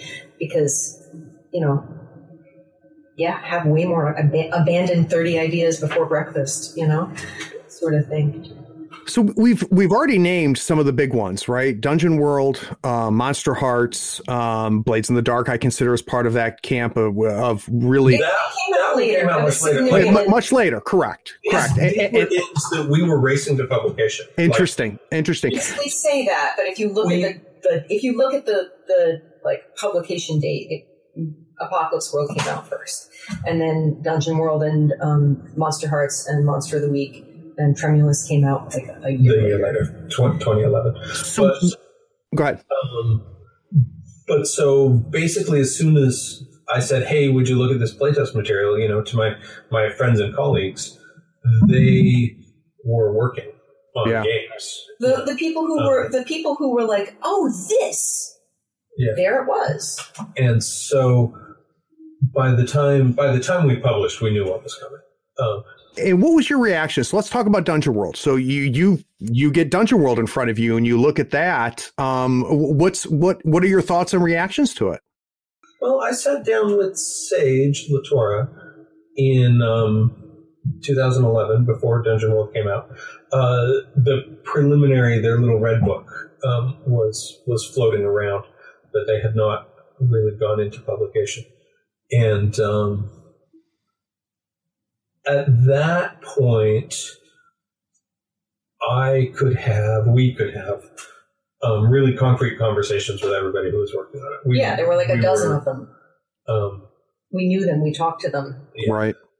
and so you know these these were our friends who, who were like can we build on your ideas and we said obviously because that's how we had been for the last 20 years is in this place of back and forth dialogue forge. and communication yeah. between friends of like oh that i think i'm gonna try this you know and that was just part of the process the um you know there's a whole chapter in the back of apocalypse world that lists every game we ever played or, or i mean you know the one um and that was our our ethic and remains our ethic is to Yeah.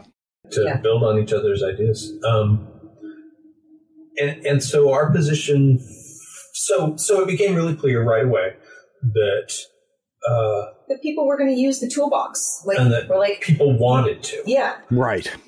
and so our choice then was to say yes or no.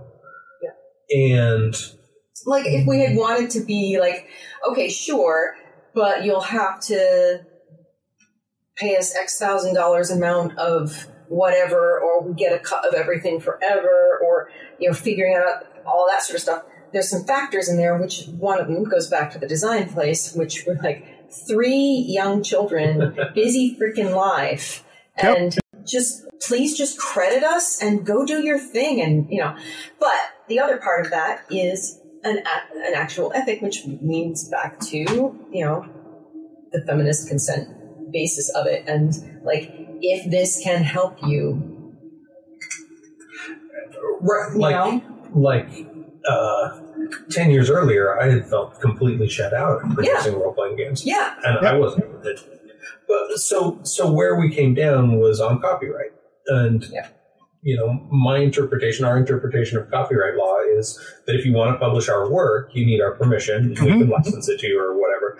But if you're publishing your own work, that's your work that's your work, and if it's based on our ideas, every game is based on everybody's ideas. Like there's no there's no give credit where due right. So Generously. so our ethic is is you know credit your sources, credit us when we're your source. Yep.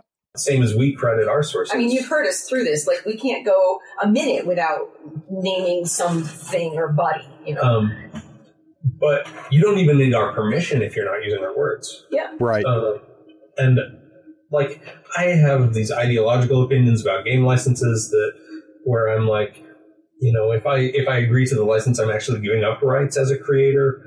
Um, you aren't extending rights to me; I'm extending rights to you. Yeah.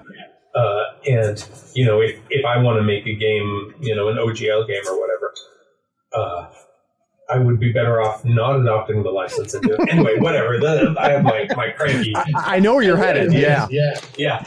Um, and so I couldn't I couldn't see personally any place to stand other than copyright law. Why why would I try to like and I dislike copyright law for many reasons, but at least we can agree to it. At least Yeah. that's what we know, right? Yep. And at least at least if I say no, just follow copyright law. You need our permission to publish our work, and you don't need our permission to publish your work. Um, then then we can be satisfied that that is in fact how we're conducting our society right now, and uh, that that nobody is taking anybody in that situation. So did you did you have a reaction uh, to Koebel's and Sage's work? So when you read Dungeon World, did you just see it as a reskin, or did they really take it to uh, uh, interesting places in your mind? I'm gonna fess up. I don't think I've read Dungeon World. Well, that solves that problem then. well, I, I sat down and I had this long talk with Sage about about what they were doing and Yeah. what their dreams and aspirations were, and where they were going, and how our visions for the future of gaming lined up. And uh, I was completely satisfied with what with what they were doing, what their um, you know who who they were saying fuck you to. That's great. Um, and I can't. I've got- actually I'm excited excited because I have Sage booked for the show, uh, so I can't wait to talk to him. I've heard he read a Dungeon World, so I'll ask him that question. um, well, so out of curiosity, then, um, you know, we look at Monster of the Week, we look at Monsterhearts. I mean, do you look to any of those and see them as a next generation, or do you see them uh, as just part of the overall ecosystem? Yeah, I definitely see it as an, like an, ecosystem attitude, um, and like that pond can be really big. You know, I can have a lot of different stuff going on down there. Um, but I think in order to get to sort of next generation PBTA design, it has to go further afield Okay. from those. I mean, we've talked about that a little bit. Like our PBTA eye openers. You know, in, in order to get to next generation, from my perspective, uh, it has to be like, how are you changing this in a in a in a? It, it can't just be different. What you're looking at me like? I don't know. I didn't see it that way. Oh, okay. I mean, that, that's fine. I think the ideas are going to diffuse into the into the atmosphere. Yeah. Right. and that um, you know X many years from now you won't be able to tell what came from where. Like none, none of those none of those distinct Very fair. Yeah.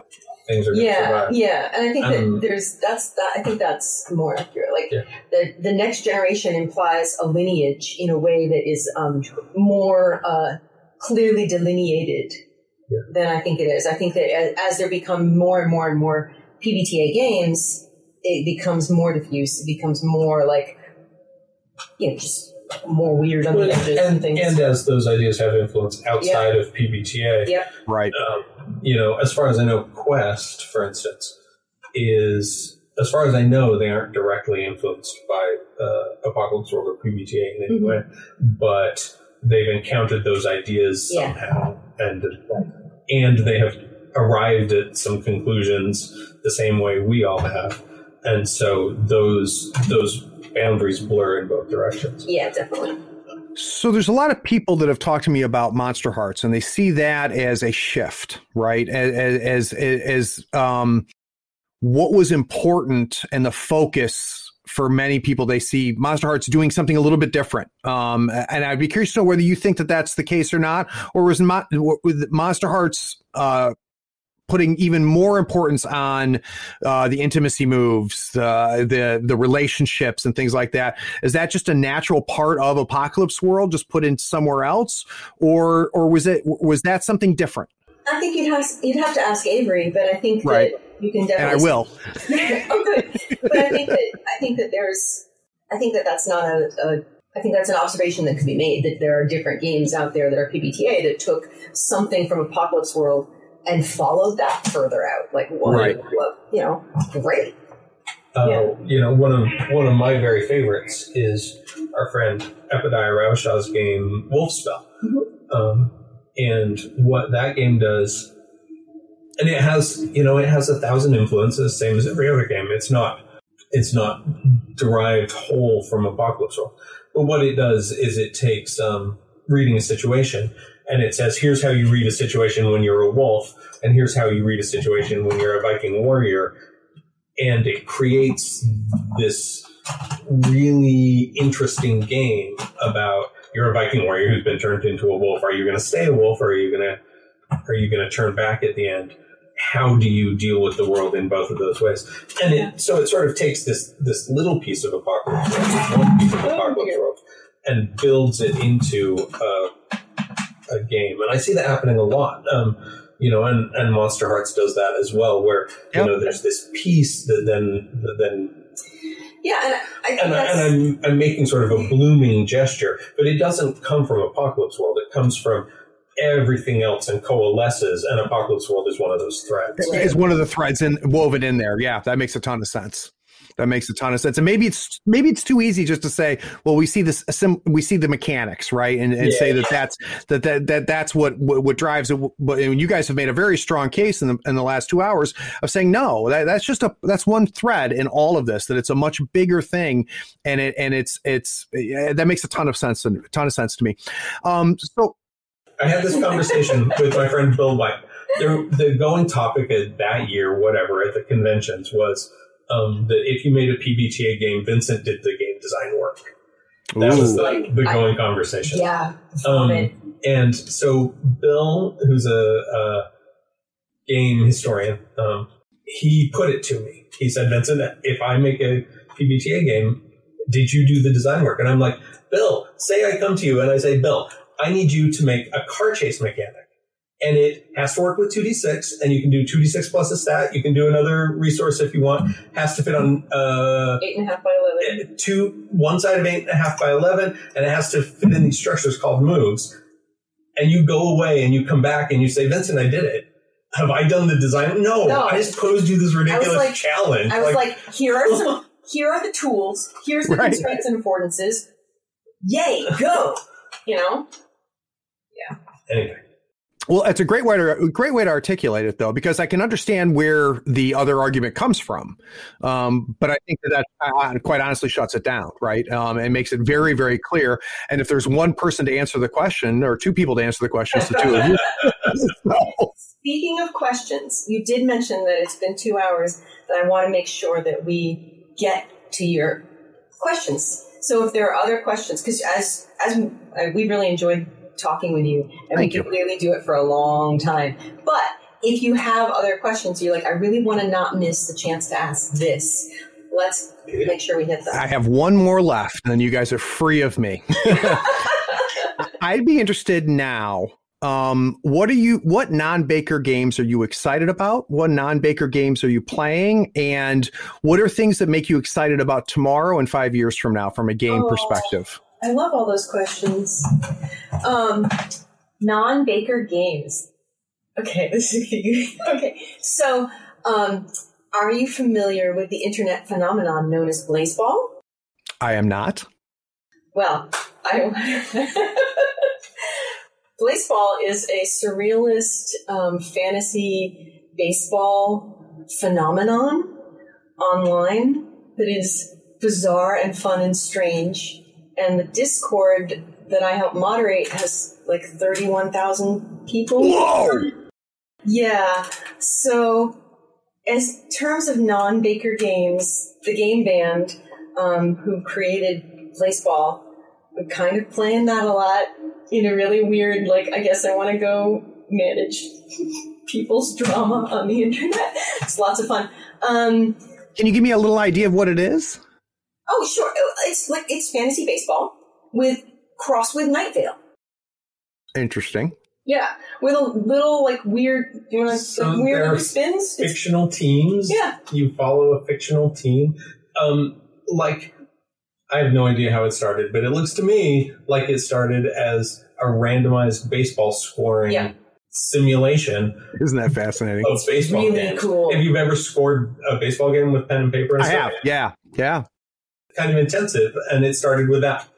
And um, I don't know that it started with that, but that's at the heart of it. That's what it smells like. Right. If you're interested, And like, In- go to go to blaseball.com. Yeah. If you've scored baseball games, you will be as hooked as as I was. Interesting. I was, I was announcing the games into was the so into cool. the living room to whoever would listen. and I was like, okay, gotta check this out. Oh, I can be like part of it, so I'm doing that. So are you Um, scoring fictional people or are you scoring?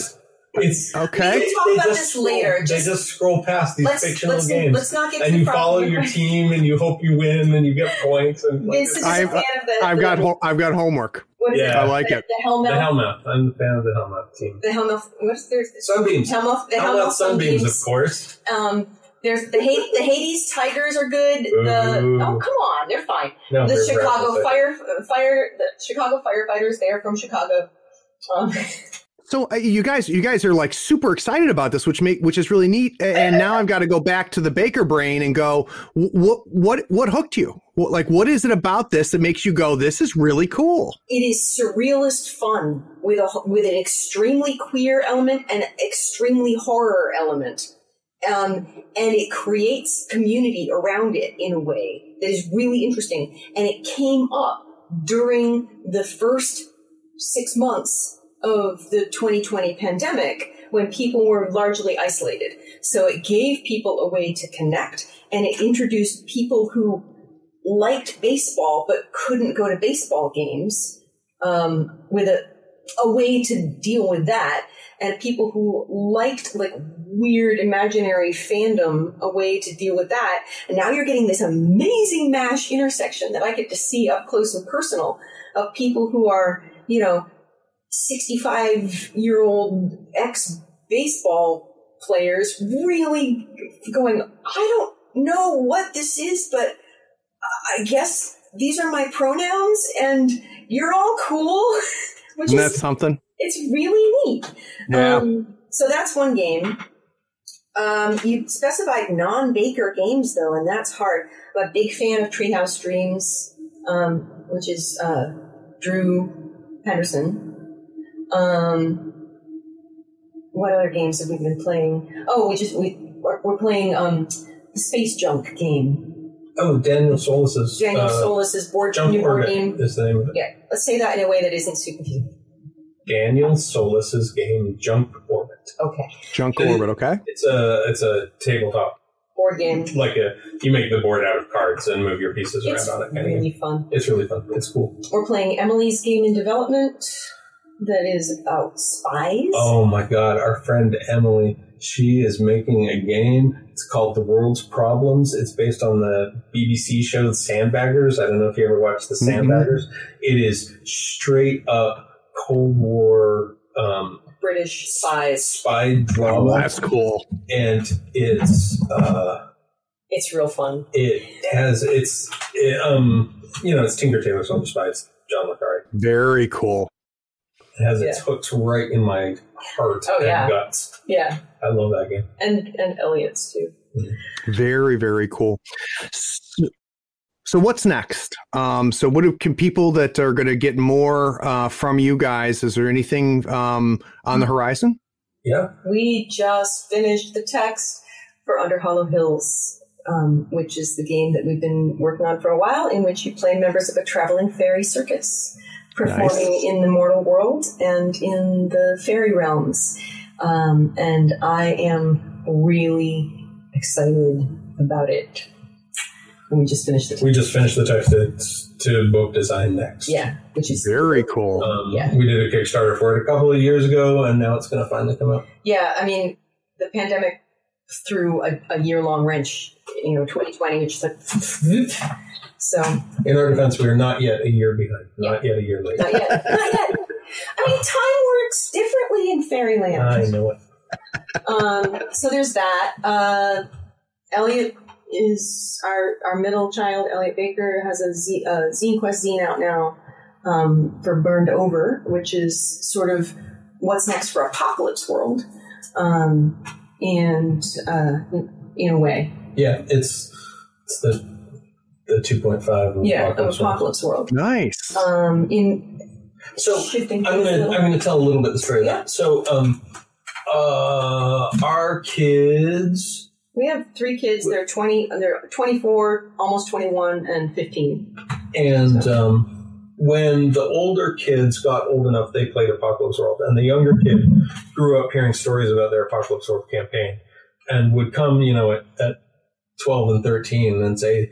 Can we play Apocalypse World? And I'm like, no, child, you can't play Apocalypse World. I'm sorry, that's not that's not appropriate. Except for we were all like doing crazy things when we were ten. If you're gonna play Apocalypse World, I can't know about it. That's that's the rule. and you're thirteen, and you're my kid. You got, you got to go into daddy's shoebox under his bed. exactly. I want you learning that stuff in the streets. Um, Oh my god. We've run out of shelf space for games again. I know. So, uh, so I said, well, what, I mean, what would Apocalypse World look like for a more general audience, you know? And uh, people like Apocalypse Earth came out in 2010 in August, and by September of 2010, um, my friend Seth Ben Ezra wrote me and said, "Hey, can I have a PG-13 version of this?" And I was like, "No, actually, that's a really hard problem Yeah. because of Yeah. how how not just sex but sexiness is is built into that game."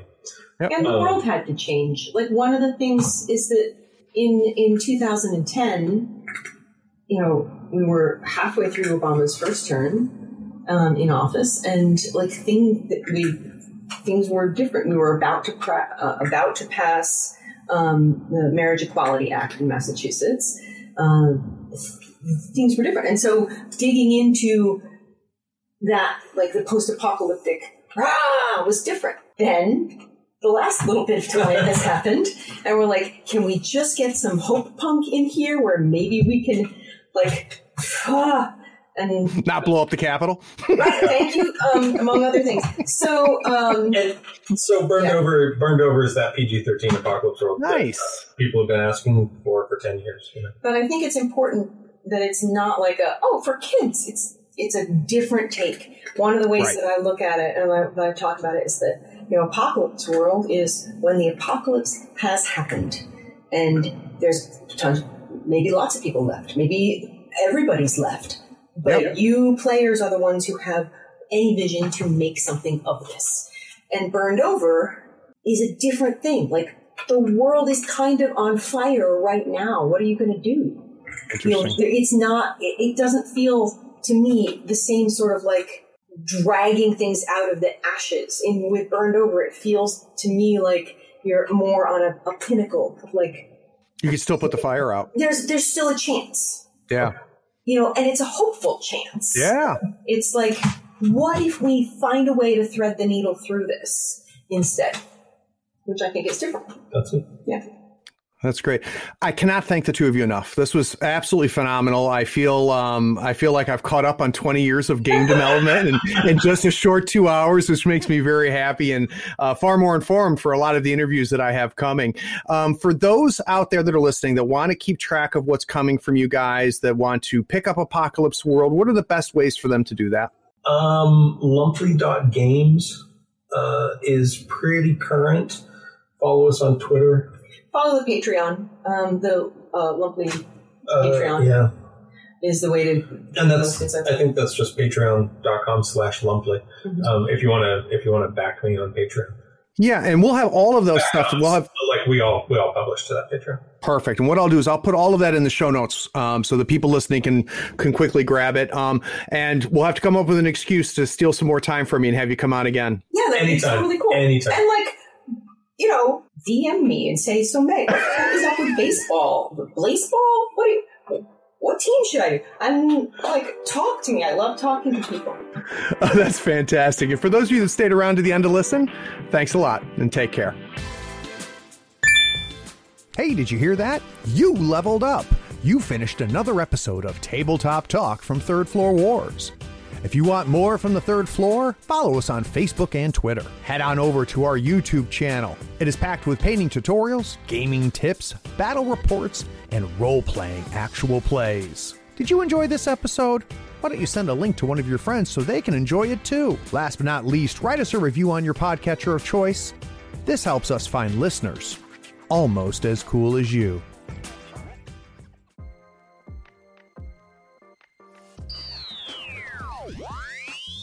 Yeah, without without question. So, uh, guys, the insider. Uh, try that again. Whoa, that was terrible, guys. We had a terrible time, and I spelled apocalypse. I spelled I spelled apocalypse wrong. I just saw that. I'm sorry that we're going to give you so much editing work. Well, I, it's just I, I was I just trying to draw it out of you guys. You won't even talk to me.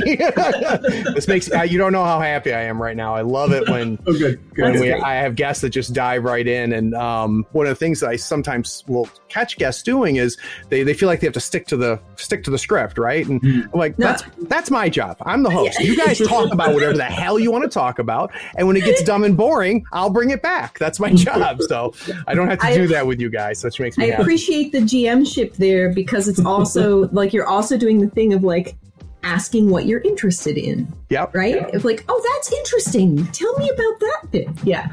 Pulling your threads, right? Yeah, yeah, yeah. yeah. All right. Um, so the idea for this next segment, and we'll see what happens with it, but I was trying to try to get a sense of before Apocalypse World existed, right? Um, yeah. and w- what did you guys put out? What did you make? What did you, you know, what what was consumed by others, and yep. then and then maybe look back on it a little bit. That's my thought process here. Um, let's see sure. where it goes. Yeah. Great.